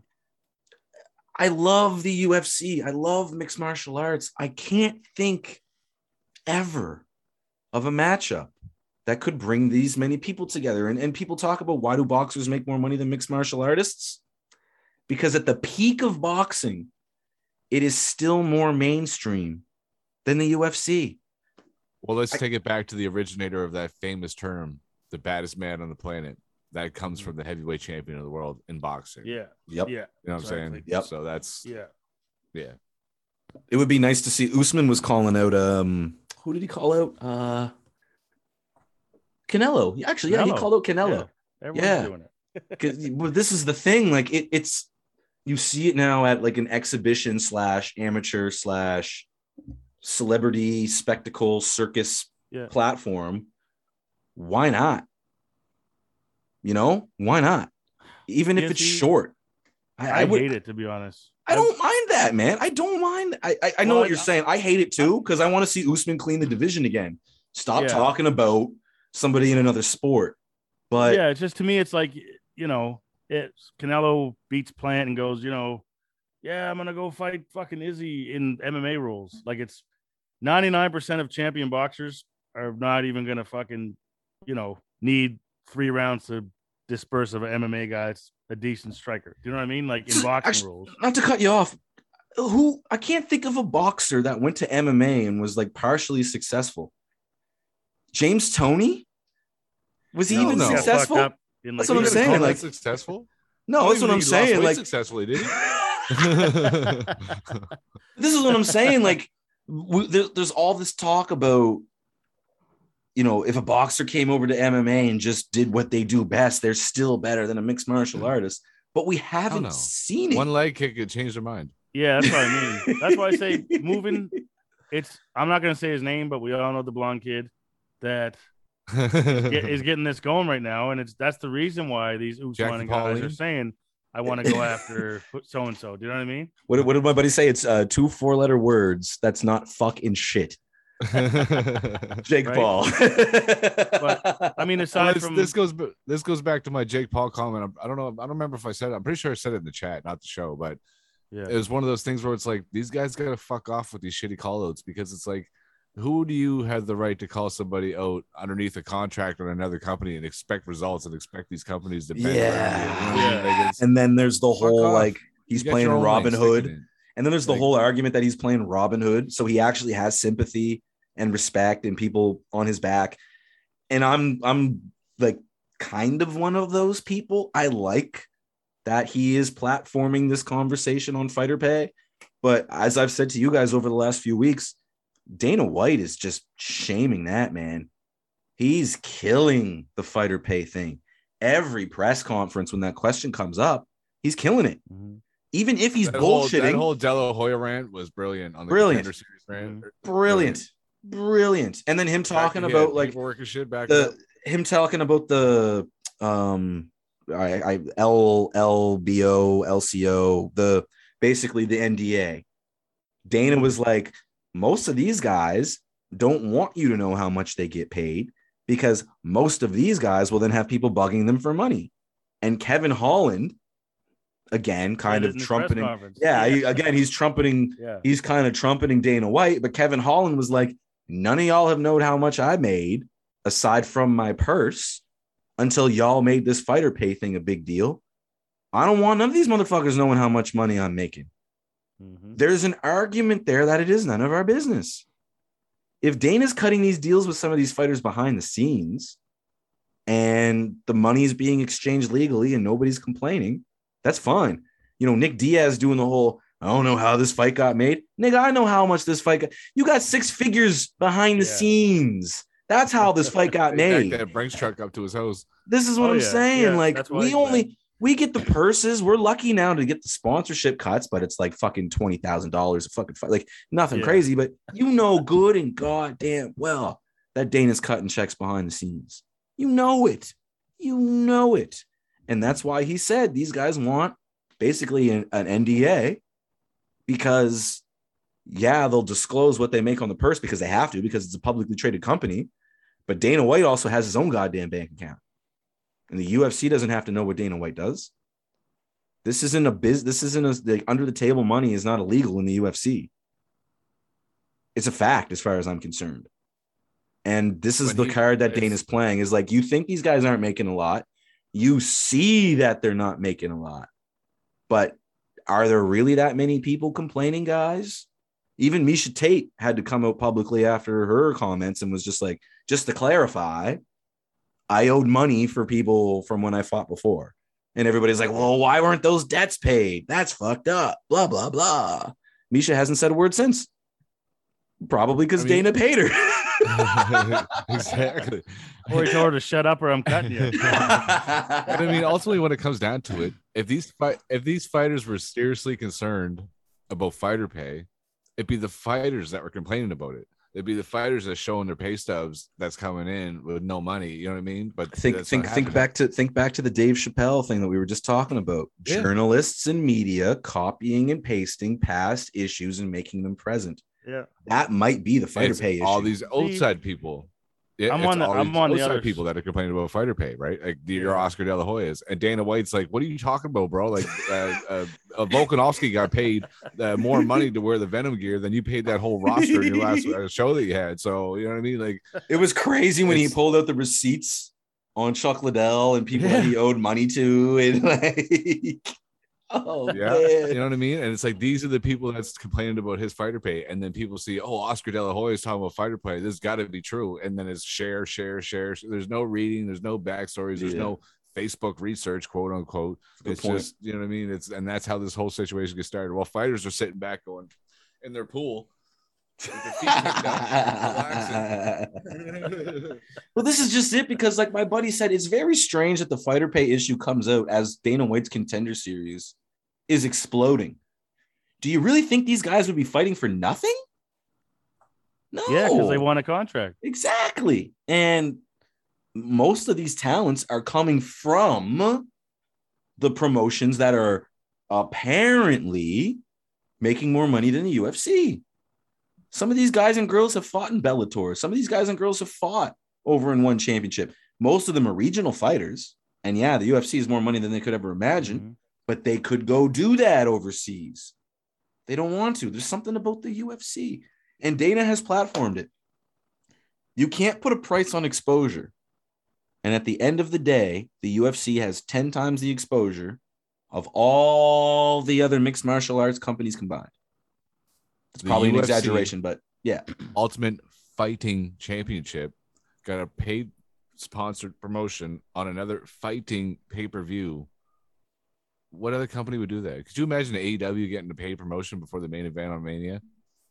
It would be the other way around. Yeah. That shit doesn't You'd get that WWE ad before fucking All Out or whatever they call it, All In, All Out. Yeah. See, look, I don't even know the name of that pay per view, and that's part of my pro. Like, like that's part of your Well, your point. to though, be Drew, fair, they right? both they had them both. So, oh, they do have them both.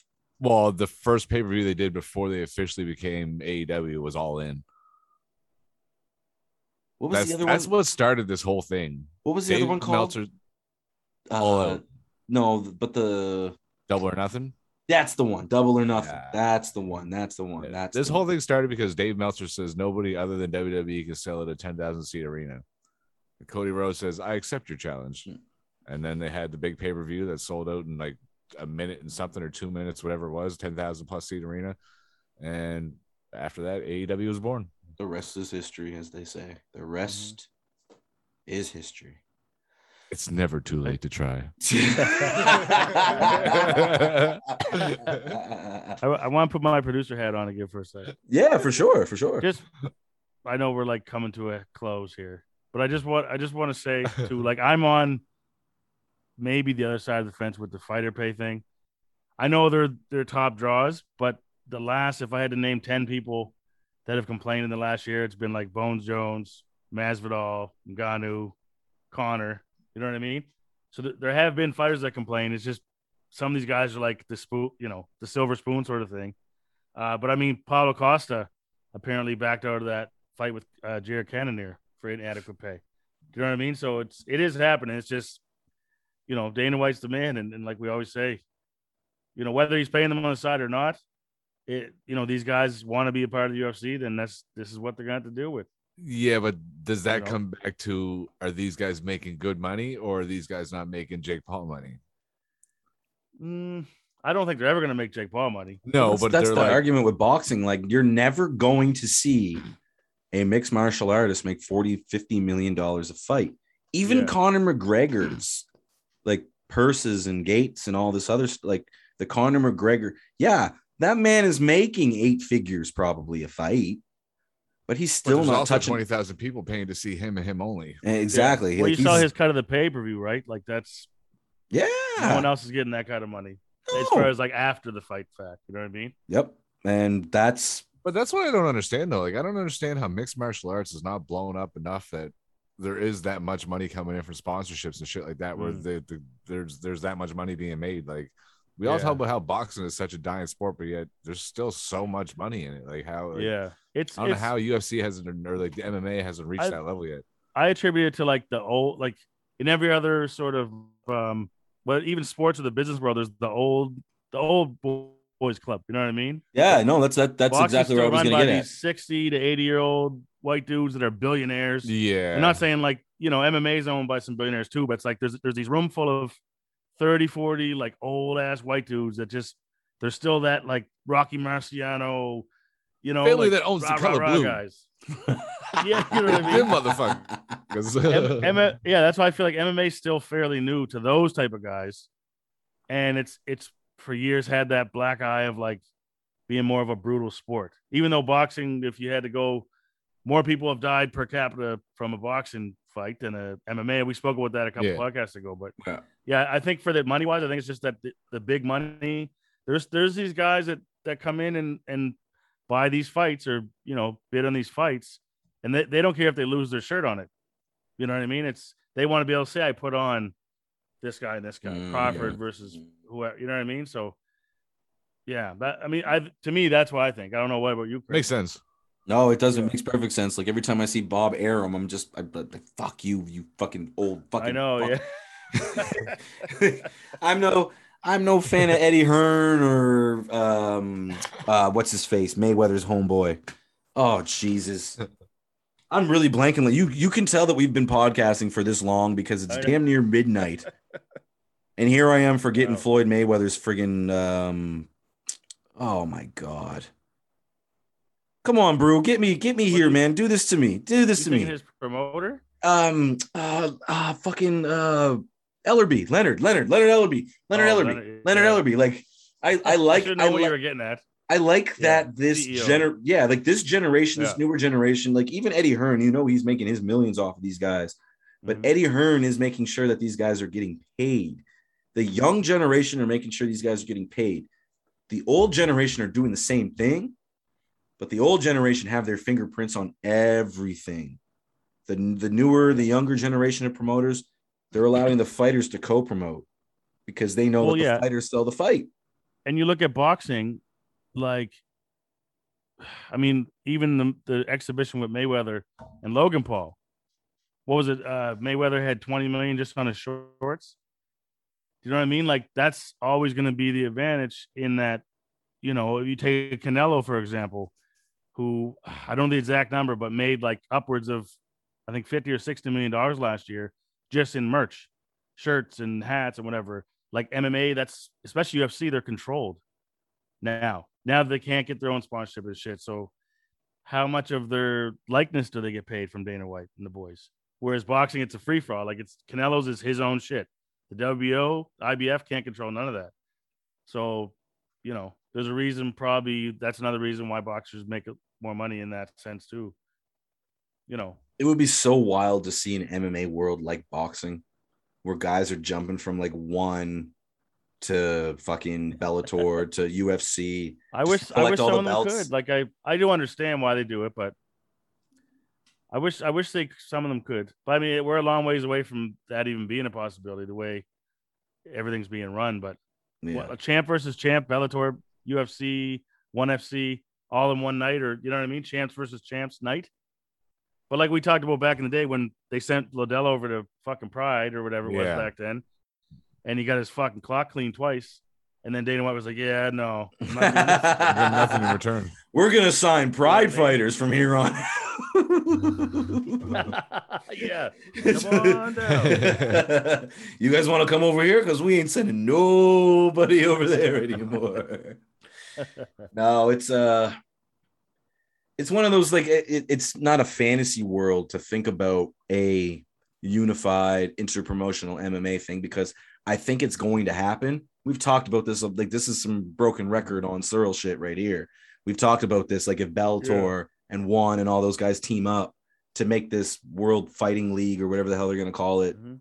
legit, legit, that might be the catalyst where the UFC then kind of loosen the purse strings and are like, Well- okay, you can put an ad on your shorts, Yeah. Brock Lesnar. You know what I'm saying? Like, I, I think whether Yeah. oh i was just going to say whether it's um this world fighting league if that lasts 20 years or two weeks i think it's irrelevant i think across the board mma if they can get unions and shit like that like similar to boxing type thing and have pensions and health coverage when you retire that type of stuff that's when you're going to see the fighters be able to bounce around do you know what i mean because if, I- if i'm an up and come say I'm like a you know Islam type fighter, and I'm like you know there's there's another up and coming Russian dude that fights for Bellator. I wanted to go fight him. What if I go fight him and he fucking leg locks me and tears my knee up? I can never fight again. That's why Dana White's like, no, fuck this shit. But if there's like unionized healthcare and shit like that, guys are gonna be able to like, okay, let me go over here fight this guy, or the champ will fight a champ. You know, and if you lose, you don't lose your title. But it's like maybe you get an injury that fucks up your whole career. Where I think Mm. now it's like you're Dana White, and especially in, in Coker and these guys, they need to protect their guys. And And that's, that's- You know what I mean? yeah, that's the thing. That's it's it's pretty well almost identical to the, the pro wrestling model, you know, where they these guys Yeah. are characters, they want to copyright, they want to own that name. Yeah. Because it's Yeah. like like you said, if if if these guys were legit independent contractors and they're only paid per you know you as a rapper, for example, you're only paid per show Mhm. you do. You know what I mean? Like it's Yeah. so it's it doesn't matter who you do the show for. I'm paying you to come Mm-hmm. do the show for me right now. So it's Until- like if Dana was like, until- Jones, I, I want to pay you to fight so and so tonight. Like it's Until Yeah. Live Nation signs you for a million dollars. You only dollars, do their shows. Yeah. but you can only Yeah. do their shows, right? So it's like, yeah. Yeah. But that's up to you to sign that contract. That's it, right? And that's Yeah, it. That's the exactly. Yeah. contract. So, like you just brought up the Islam thing. The UFC is young, but the UFC is old enough that there's a standard that has been set that guys aren't signing the one fight deals to jump promotions. That might be the next step of this thing. Sean O'Malley goes to another promotion, he might get an instant title shot. That's the reality of the platform that the UFC offers. Yep. So if they do loosen up the purse strings a little bit and it becomes a wager war, I think what Dana has already done is he's created a foundation and a legacy with the UFC that even if another promotion offers more money or has better fighters or has a better roster, as Bellator challenged a few years ago, I can't say that they were really truly close, but they were as close as they were ever going to be. Money. The UFC will always have it. And I feel like some of these other promotions, they don't have an unlimited well worth of cash. I feel like the UFC, they got the Chinese backers, they're publicly traded. Dana's not broke. The Fertitas aren't broke. Nobody's broke involved with the UFC. And I'm not saying that these people overseas are broke or even the Bellators and, and such in the States, but show us proof that you can just throw the money because the UFC has shown that they can throw the money. They just don't want to be that business. And I respect it. Mm-hmm. And you I think a respect kid like Sean and you think a kid like Sean O'Malley doesn't know that? You know what I mean? Like it's there's a reason why he's already talking about free agency when he still has two fights left. That's an old pro wrestling move, brother. You're playing Yeah. both sides of the fence to up your new contract when your contract runs out. You know what I mean? in the Like, ranking it's- in the ranking comment, which he got a lot of heat for, but I respected. He's like, I get the same whether I fight Dominick Cruz, Petr Yan, 100%. Aljamain Sterling, or a guy that's ranked 30. So why the fuck do I want to do I want to take a top five guy right now? And he has a great So point. Now that's a negotiation tactic he can bring Exactly. into his next contract. Oh, you want me? You, think- want me to be a main event guy? Well, let's Yeah. pay me main event money. right? Exactly. And you think Yeah. Dana White's going to want to spend all of his time and his money and his energy to build this guy like Sean O'Malley to just let him go to Bellator? It's, Yeah. You know what I mean? Like it's, he's, it's all a game. It's all, it's all a game. It's all numbers. It's all, Yep. it's, it's, it's the business. Mhm. All right, I got these goddamn hiccups back again. Jesus Christ. It's the whiskey. You should be drinking a proper 12. Oh, yeah, I know. I didn't even do my sponsorship for the night. We'll end the show. Cutty Cutty Sark. I thought it was called Cuddy Shark. Who the fuck is that guy? I don't know who he is, but he's giving me hiccups. This is the fucking second time tonight I've had these ruthless hiccups. Oh fuck, Jesus Christ, Brew. Had a few people asking when's the uh when's the next True Fatherhood Stories episode out? Oh yeah, sorry. I um I have another one ready. Uh, I'm ho- hoping to release it by the weekend. Um, it's it's just another top ten style. It's not the interview one. Um, but yeah, it's going to be I would say at the latest Friday, Saturday. Sweet. Straight Yeah, up. In truth, had some other things pop up and take care of. these hiccups are brutal. Fuck, I'm sorry, man. I'm sorry. killing me, man, killing me. Um, and truth, you were talking at the start of the show about your uh, upcoming wrestling bookings, but give oh fuck, these hiccups are bad. Give the people a reminder, brother, of when these shows are the next couple of weeks. Ladies and gentlemen, boys and girls, children of all ages, if you want to see myself, aka Jonathan Cross, I will be coming to your area if you live in Yarmouth. That'll be this Saturday, October 16th. Be killing shit out there. Uh, um, it's an iffy thing right now. Uh, October 16th is for UCW. Uh, October 22nd for all you folks out in Bear River. Don't hold me to that right now because I'm not 100% sure on this event. Uh, the the event uh, promoters, uh, North Pro Wrestling, are coming in from Moncton, so I don't know if that event's still going to happen. Um, but all you local folks, all you guys been saying, once you do a local show, I want to come see you. Well, I'm doing a local show. We're gonna be at Spryfield, uh, at Spryfield Lions Rink, right in behind JL Ilsley, the brand new shiny looking building they just built there. Looks looks fabulous. Uh, but I'll be there October 30th. Um, it's gonna be a big Halloween night too. So you know, if you want to dress up and all that shit, there's gonna be competitions. Uh, I think it's the fans get involved. I think you can bring a weapon for a big match that happens that night. Um, don't quote me on that though, because I don't want nobody bring bringing like brass knuckles and shit like that. Uh, check into it before I say anything further. I'm pretty sure that's what I heard though. Uh, anyways, October 30th, Spryfield Lions Rink. Your boy's gonna be there. Uh, it's gonna be fun. I'm super excited. But this weekend coming up, I'm going to Yarmouth. Oh, it's gonna be a long day. It's gonna be a long day. That's the, why can't they make that closer? Like, why does it have to be so far away? Yarmouth? Yes. They should build just yeah a big super bridge from Halifax to Yarmouth. Yeah, get Elon Musk over here with one of those fucking Yeah. connector tubes and shoot me over there in 15 minutes. I fucking love it. I shouldn't promote anything else on October 30th, but uh boxing event at the forum, the homeboy Brett Beaton making his pro debut.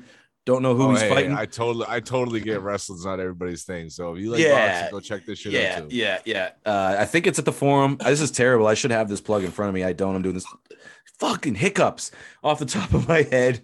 But uh, shout out to the boy Brett Beaton. He don't got to wait much longer, and that makes me very happy.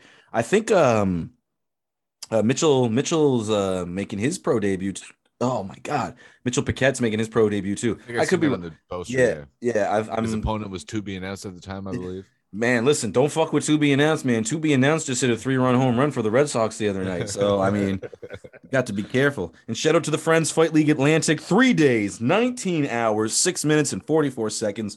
We'll uh, add about 12 hours to that. So, three days and about six hours from FLA2 back to work, Moncton Coliseum, October 16th, Uh, 7 p.m. I thought that was our the length of our latest Pascal podcast. Three days, 19 hours. No, uh, yeah, shout out, shout out to the homeboys, FLA, October 16th. If you're in the Moncton area, go get some tickets or don't donate some tickets. This is so bad. I'm so mad I have these hiccups right now. This is brutal.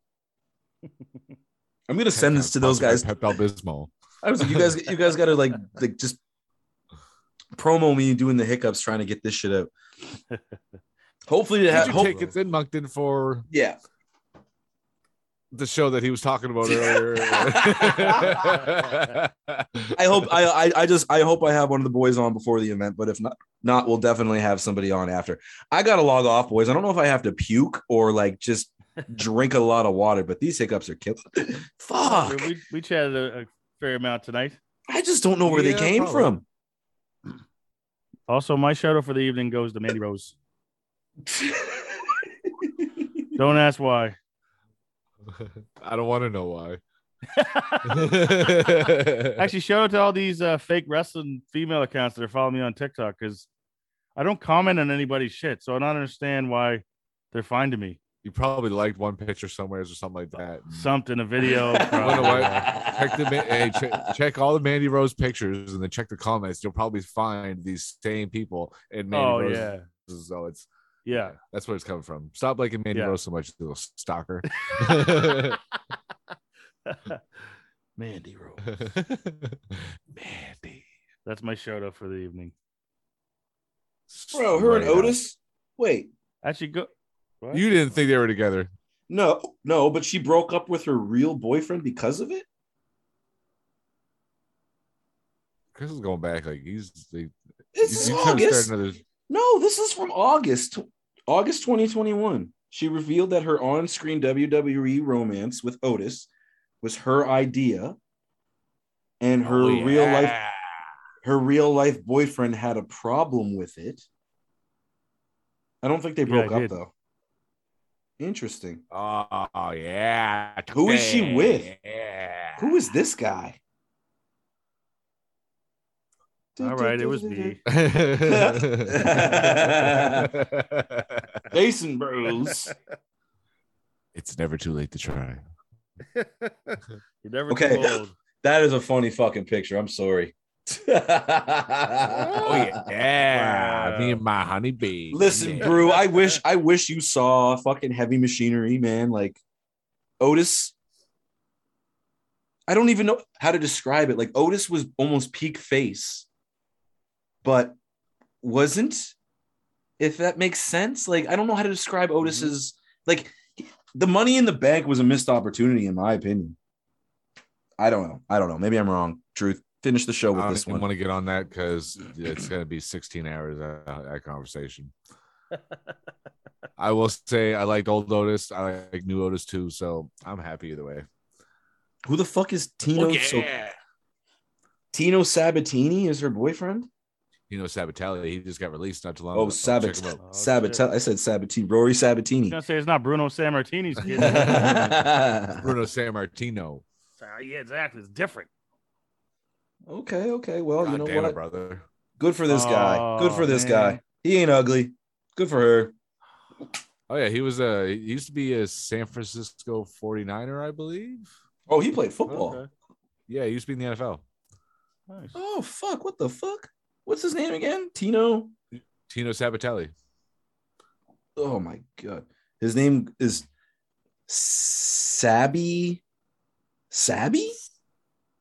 Oh, what the Sabby. fuck? That's dude from AEW. Yes. I saw him last week or the week before. Okay, okay. Do, do, do, do, do, do, do, do. Yeah, dude played for the Buccaneers, I- the Browns, Buccaneers, and the Chiefs. Yeah. Chi- Chiefs, maybe that's what I was Yeah. thinking. Yeah, he he played played in the the NFL.